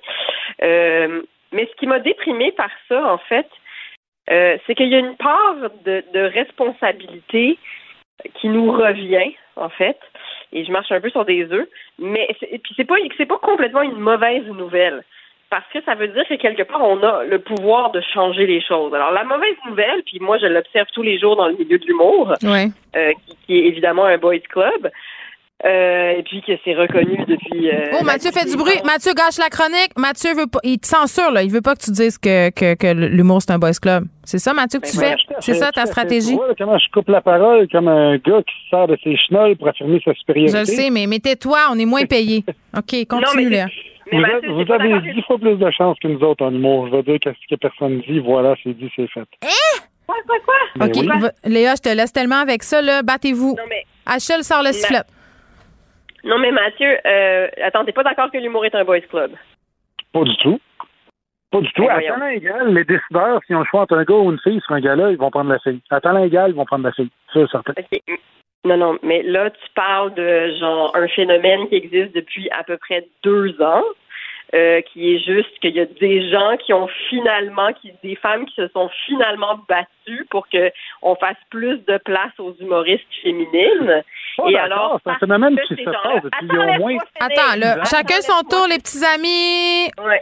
Laisse-moi finir. Alors, à cause de ce phénomène-là et du fait qu'il a fallu se battre et faire pression pour que les femmes en humour aient plus de place, il y a des gens qui se sont fait prendre la main dans le sac et maintenant qui se sentent mal et qui décident de faire plus de place en humour aux femmes. Alors, à talent égal, est-ce qu'on va prendre plus une femme pour avoir bonne conscience? Je te l'accorde. Mais le milieu de l'humour a quand même été créé, inventé, subventionné, produit, conceptualisé par les hommes. Et quand je mets les pieds sur scène, je rentre dans un milieu qui appartient d'abord aux hommes. Je suis complètement, complètement contre ce que tu as dit à 100% Écoute, depuis que je suis sorti de l'école de l'humour, les filles se font ouvrir la porte. Ça fait combien de temps que tu es sorti de l'école de l'humour? Je suis sorti de l'école de l'humour en 2007. ça fait quand même un bail. Là. Mm-hmm. depuis, depuis 15 ans que je roule ma bosse et je vais te dire que les gars, euh, on se, on se l'est pété souvent à la gueule en corpo, pas mal plus souvent que les filles. On est allé dans des bars crades où est-ce que c'était tough de jouer euh, en région un peu partout. Écoute, je dois être rendu, je pense, à 5000 choix mon actif. Il y en a beaucoup là-dedans qui étaient très terrible, terrible, terrible, terrible. Et, quand j'arrive, puis que je voyais ça, puis qu'il y avait des spots qui étaient ouverts aux filles, qui n'avaient pas le dixième de l'expérience que d'autres gars avaient et le dixième de punch qu'un autre gars avait, j'étais comme, OK, c'est correct, je joue la game, offrons-leur le spot, puis tout ça, c'est correct, je suis pour. Sauf que, qu'on vienne pas me dire que c'est pas. Puis je suis conscient que c'est un contrebalancier parce que ça a été un monde de gars pendant longtemps, mais ça fait bien plus que trois ans que c'est les filles qui ont la porte verte. Et c'est, c'est, c'est, je peux pas dire que c'est un boys club à cause de ça. Léa, euh, par rapport à la question euh, de devoir manger plus de croûte avant d'accéder euh, à un petit moment de lumière, est-ce que tu es d'accord avec ça? Ben, c'est-à-dire qu'il y en a forcément plus. Il y a plus de gars en humour. Fait que c'est sûr qu'il y a plus de gars qui vont qui, font ça. Je veux dire, je, suis entièrement d'accord. Mais ça reste quand même que c'est plus désagréable d'être une fille dans un spot, dans un bar de merde avec des machines à sous dans le fond, ou est-ce qu'on t'écoute pas qu'en plus, il faut que tu te battes pour Ah, en plus, c'est une fille. C'est déjà une geek de merde, puis c'est sûr que c'est plus une geek de merde pour la fille. Mais Mathieu, je te l'accorde, par exemple, je te l'accorde, il existe de la discrimination positive. Ça, je suis d'accord, mais c'est quand même c'est quand même. J'ai animé, des galas, j'ai animé des galas, puis quand je faisais de l'animation de galas, il fallait que je fasse, euh, fallait que je choisisse les invités. Et textuellement, il fallait que j'aille trois filles, deux ethnies, deux blancs. Il fallait que j'aille dans, dans l'équité euh, qui, qui est représentative de ce que le diffuseur aimait. Mm. Mais est-ce que tu trouvais, est-ce que tu, ben, je sais pas si c'est ce qu'elle dit. minutes. Non, ouais, mais je veux juste revenir sur, ce que tu dis sur la discrimination positive. Est-ce que c'est le diffuseur qui aime ça ou c'est des diffuseurs qui se rendent compte qu'il manque de diversité puis qui se disent ben là on va faire notre part pour que ça soit un peu plus égalitaire? Toi, quand tu te faisais demander ça, est-ce que ça te faisait chier ou tu disais ben écoute ben, c'est un peu normal? dans un certain sens, oui, ça me faisait chier dans un certain sens, oui, parce que oui pour la diversité, oui pour l'égalité, mais à quelque part il faut aussi de l'efficacité. il faut que ce soit drôle sur stage. Fait que quand je fais rentrer quelqu'un qui n'a pas le dixième d'expérience de l'autre qui s'est cassé dans ben bah, il les a ses matériels, son matériel, puis quand il arrive, puis que lui, il a sa porte qui est fermée parce que je peux pas, je vais lui dire, écoute, je suis désolé, j'avais juste droit à, trois gars. Là, il faut que j'aille chercher des filles, puis il faut que j'aille chercher des ethnies, puis t'es pas dans cette catégorie-là. Non, mais est-ce que tu es en train de dire que les filles sont moins drôles que les gars, puis que les gens de la diversité sont, sont moins expérimentés, puis en même temps, il faut leur donner du spot? Non, là, tu mets les mots dans la bouche. Non, je te pose une question. Je te demande si tu dis ça ce que je dis, moi, c'est qu'il voit que les filles sont moins bonnes. C'est que Léa vient de le dire, il y a plus de gars dans le monde, puis les gars roulent depuis plus longtemps. Fait que c'est normal quand tu arrives avec un gars-là qui va y aller Vas-y, Léa. Mais, mais Mathieu, OK, vas-y, Mathieu. Fait que quand, non, exemple, dans le milieu de l'humour, quand tu as 80 gars, puis tu as 14 filles, puis que là, ils disent, attends, nous autres, on veut que tu aies 4 filles, 4 gars sur ton gars-là. Puis là, t'es le sixième à faire du cherry picking là-dedans. T'es comme, attends, là, dans les 14 filles, il en reste plus. Ils, sont ils ont toutes été prises. Fait que là, tu dis, OK, fait que là, vous allez chercher des filles qui sont plus dans le même niveau. Mais Mathieu, comment tu changes ça? Comment tu le changes? Tu es obligé de commencer par ça parce que sinon, il n'y a jamais de femmes qui représentent le milieu, ce qui fait que toutes les filles qui sont en arrière, qui justement, si on revient à l'étude, se disent déjà, je vais pas prendre la parole, euh, je vais pas mhm. demander une augmentation, je vais pas déranger, puis qui ont été élevées de même, puis qui en plus doivent aller dans un milieu qui est pas vraiment leur, où est-ce qu'elles sont pas représentées, puis elles ont pas de modèle parce qu'il n'y a pas de femmes qui l'ont fait avant elles. Comment tu changes ça? Si c'est pas ben, en commençant avec des filles qui font exactement le même chemin que les gars ont fait dans le passé, et avec des animateurs sur place qui leur donnent la place. Mais c'est ce qu'on fait, mais comme tu as dit, il y en a moins. Qui fait que c'est sûr et certain que ces filles-là qui font le chemin de croix, puis qui font les tournées, puis les bars de merde euh, partout au Québec, je veux dire, à un moment donné, on est juste moins. On est juste moins, puis on est moins attends, attends, attends, attends, problème à la base. OK, si, mettons, mettons qu'il y a 50 filles qui commencent à faire de l'humour, là, puis t'en as, en as 47 là-dedans qui lâchent parce qu'ils trouvent ça tough d'un beurre. Puis qu'ils trouvent ça, qu'ils trouvent que c'est, c'est trop tough, puis ils n'aiment pas ça en tant que fille, être là-dedans, puis tout ça. Puis là, on parle plus des bars. Les bars en 2022, c'est plus ce que c'était. C'est, c'est rendu facile maintenant, puis c'est, c'est beaucoup plus. Les gens ben, viennent voir de l'humour. Ils viennent pas voir en regardant de l'humour. Mais on, se rapporte, mettons, en 2010-2012. Mettons qu'il y a 50 filles, puis t'en as 47 qui lâchent. T'as 50 gars, puis il y en a 22 qui lâchent. Il reste plus de gars à la fin. Fait que, de, de mon point de vue. Mais il faut se poser la question pourquoi les filles lâchent davantage? Ben, exactement. Il y en a moins. le doigt dessus. Pourquoi les filles lâchent davantage? ce qu'on fait présentement, c'est qu'on leur ouvre la grande porte, mettons, d'un gala juste pour rire ou d'un gala comédia, à des filles qui n'ont pas fait leur chemin de croix. Ils arrivent là, ils ont bien plus de chances de se péter à la gueule puis ils vont toffer, ils vont avoir une carrière de 3-4 ans, ils vont prendre une retraite après parce qu'ils vont trouver ça hmm. difficile, puis ils vont trouver. Bon. Ben, Léa, mot de la fin sur ce sujet parce que je t'annonce officiellement que tu vas pas parler de Joe Biden, là, mais.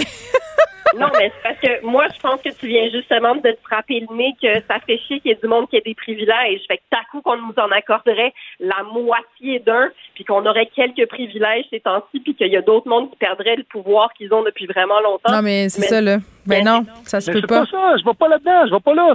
C'est pas ça, je vais pas là. Je suis d'accord qu'il y ait des privilèges, tout ça. Moi, je parle de l'efficacité du spectacle, l'efficacité comique. Si moi, je suis pas un bon acteur, je suis pas un bon comédien, puis qu'ils me prennent pour jouer dans une pièce euh, ou pour jouer à la télévision, puis que, écoute, je me rappelle pas de mes répliques. Non, mais ça, c'est l'argument des gens qui nous sortent tout le temps. Oui, mais la parité là au cinéma ou la parité à la télé ou la diversité. Pourquoi? C'est ça. Pourquoi je prendrais un acteur noir qui est moins bon qu'un acteur blanc? Mais c'est parce qu'il est pas moins bon. Allô? Il est pas moins bon. C'est juste qu'il est jamais choisi. Fait qu'on le prend puis on le met, puis ça fait chier le monde qui sont à la TV, les 50 mêmes personnes? qui font de la TV depuis 50 ans?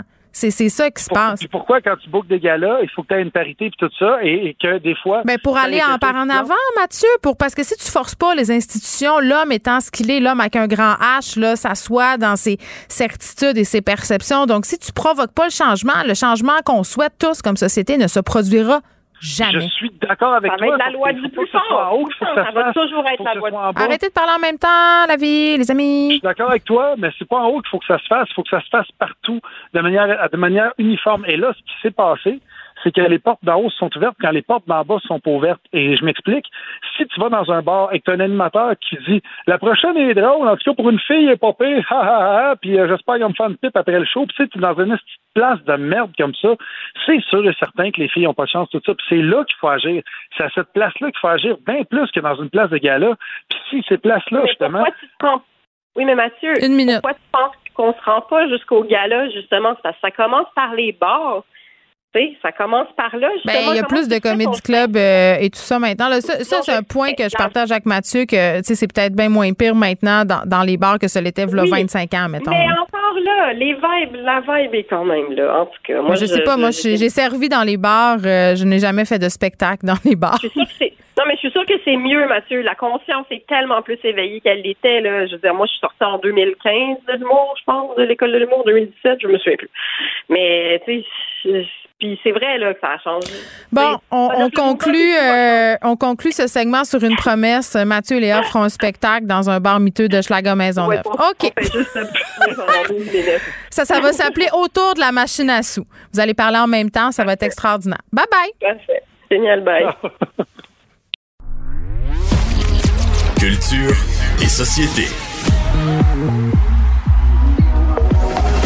Anaïs Gertin-Lacroix qui est là. Salut Anaïs. Allô Geneviève. Tu nous parles de quoi? Les Grammys. Ça te va? Ben oui, je les ai pas écoutés. fait que si tu casses, tu avances, tu maintenant. Il y a pas, non, non, c'est pas du tout, du tout en lien avec un, un événement. Ben, c'est pas le gala, en fait, des Grammys. On a annoncé aujourd'hui, je trouve ça très cool. Les Grammys qui a annoncé, euh, je vais le finir par le dire. Voilà, les Grammys ont annoncé cinq nouvelles catégories pour la prochaine édition. Donc, cette année, pour la première fois, on va récompenser les auteurs, compositeurs et c'est tellement important. C'était pas déjà là? Ceux, qui composent pour les grandes vedettes, là?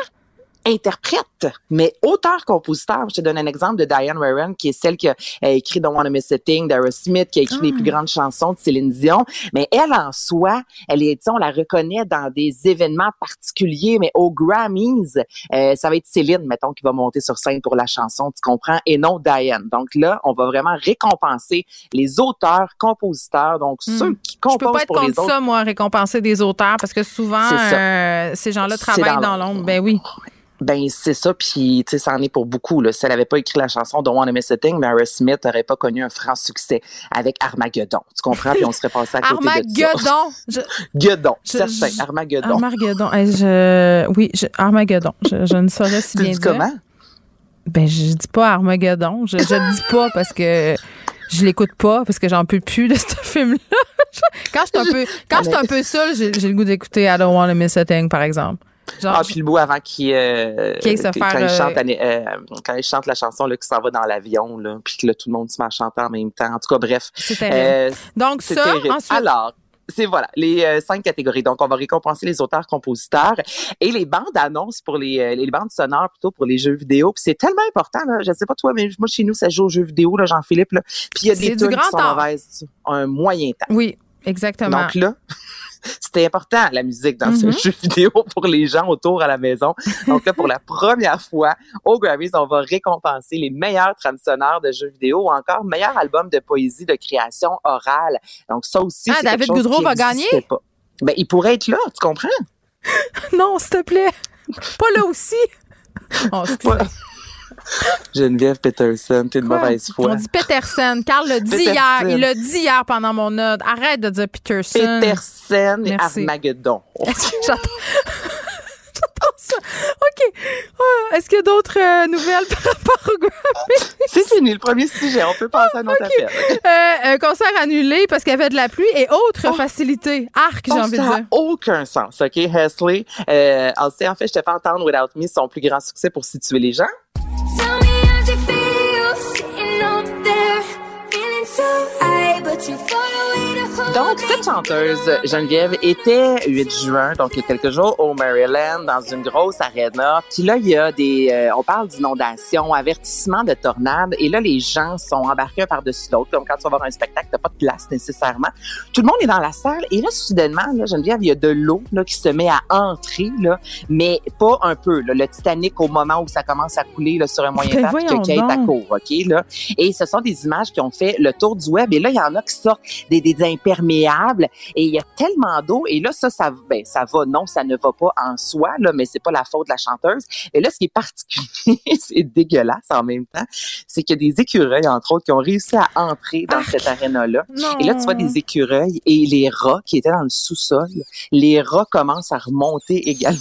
Non je vais mourir Rachel. Arrête ça tout de suite. Pour vrai non c'est terrible, c'est terrible. Donc, c'est des images qui font le tour du web. Et là, la chanteuse a dû évidemment s'excuser, mais en même temps, c'est pas de ta faute, la météo, mais c'est dégueulasse parce que là, tu vois, mettons, euh, le, toutes les, les guitares sur la scène en soi, là, des gens qui ont filmé là, des rocks qui sortent de l'eau puis qui essaient de sauter sur des instruments. Tu sais, tu fais comme ça a aucun, mais aucun sens. Il y a plusieurs fans qui ont dit que c'est une des pires expériences de leur vie d'être pogné des milliers de personnes dans l'eau, entourées de rats et d'écureuils. Ah, c'est mon pire cauchemar. Un beau, un, vrai cauchemar. Honnêtement, c'est, ça s'invente pas, là, des, des, ce qu'on a vu passer, là l'écureuil puis les rats dans la salle avec les fans. Je peux juste te dire que j'avais jamais entendu cette chanson-là de ma vie. Fallait donc jouer encore un peu, Achille. Ben ah ouais, gâte-nous, gâte-nous. Chess, bras, chess, bras. On dirait de la musique de Jim, j'ai tout. OK. On parle de Britney Spears. Ben oui, un de tes sujets favoris, Britney qui se marie. Ça fait tellement hâte. Oh oui! Mais c'est pas ma préférée. Mais ça Give me, give me more, give me ah, more. Give me more, ben c'est euh, quelque chose. Effectivement, je suis Exactement. tout à fait d'accord. OK, prochaine fois, d'ici la fin de la saison, je vais elle fut mariée aujourd'hui, notre ben chère ben là, Selon les dires, selon TMZ, entre autres, là, avec l'avion, ils ont été capables d'aller prendre des photos. Et là, la question qui se pose, c'est qui sera là? Tu comprends? Parce que Britney Spears, qui est en chicane avec sa famille, donc là, euh, selon TMZ, toujours, sa sœur, sa sœur sera pas là. Je pense pas que sa sœur va être là. Son père, on a de, de, de des doutes. Euh, sa mère, même son cloche. Donc, ce sera un mariage dit très intime. Elle qui devrait porter du Versace. C'est ce ah, elle va porter quelque chose? Elle, sera pas tout nue? il sera habillé. Mais moi, j'aurais. Non, mais j'aurais. Non, mais pour vrai, je ris, là. Mais ça, avoue que ça aurait été tellement épique qu'elle se marie, qu'elle prononce ses vœux légèrement vêtue et en tournant en, rond comme elle le fait sur ses médias sociaux. Digne des années 80, là, enlevez ça quelqu'un. Puis elle a gardé son même maquillage hein, qu'en 2000. Ben, il a le même cheveu, puis elle a, dans ses publications cette semaine, elle a dit aux gens, je sais qu'il y en a qui aiment pas comment je me maquille, mais regarde, c'est moi qui décide parce que c'est un peu comme Céline, c'est la bosse. Là, j'imagine, là, il n'y a pas de vidéo présentement sur les médias sociaux, il se passe absolument rien. Mais là, c'est-tu mariée ou elle s'est pas mariée? Je veux dire, ben là, je peux pas vivre avec le doute de même, là. Il va falloir ben que Mario Dumont fasse la lumière de, sur tout ça dans quelques instants. Ben là, c'est ça. Ce sera aujourd'hui selon TMZ. Il y a des photos, on voit le lieu de mariage, on voit les gens là, qui travaillent là, pour euh, monter. Une grosse affaire des vidéos description, là. Ben là, on va essayer ça. non, mais demain, j'aurai plus de détails, mais je veux quand même te dire, reste à l'affût. Euh, les fans de Britney Spears, allez faire un là, en ce moment, là. Mais, mais, mais tu sais, j'aimerais... Mais j'ai hâte de voir la robe, Geneviève. Pourquoi on n'a pas été invité? Pourquoi on n'a pas été invité? Pourtant, on l'aime tellement. Hein. On commente régulièrement ces agissements sur les ondes de Cube Radio. Je suis un peu déçue. Je sais. Je suis sûre que les gens du sac de chips ont été invités, eux autres penses-tu? Ben, je pense que oui. Donc, on commentera assurément sa tenue et sûrement qu'il y aura de lire et de l'opprobre par rapport euh, à tout ce que Britney va faire ou ne va pas faire pendant ses noces et déjà les mauvaises langues disent que son mari veut s'enrichir. Merci Anaïs! Salut! Merci à toute l'équipe de recherche, Achille à la mise en onde. Merci à vous, les auditeurs. Puis je vous niaise, le Mario sûrement fera pas la lumière sur le mariage de Britney, mais je vous laisse avec lui quand même parce qu'il est bien bon. À demain tout le monde, 13h. Cube Radio.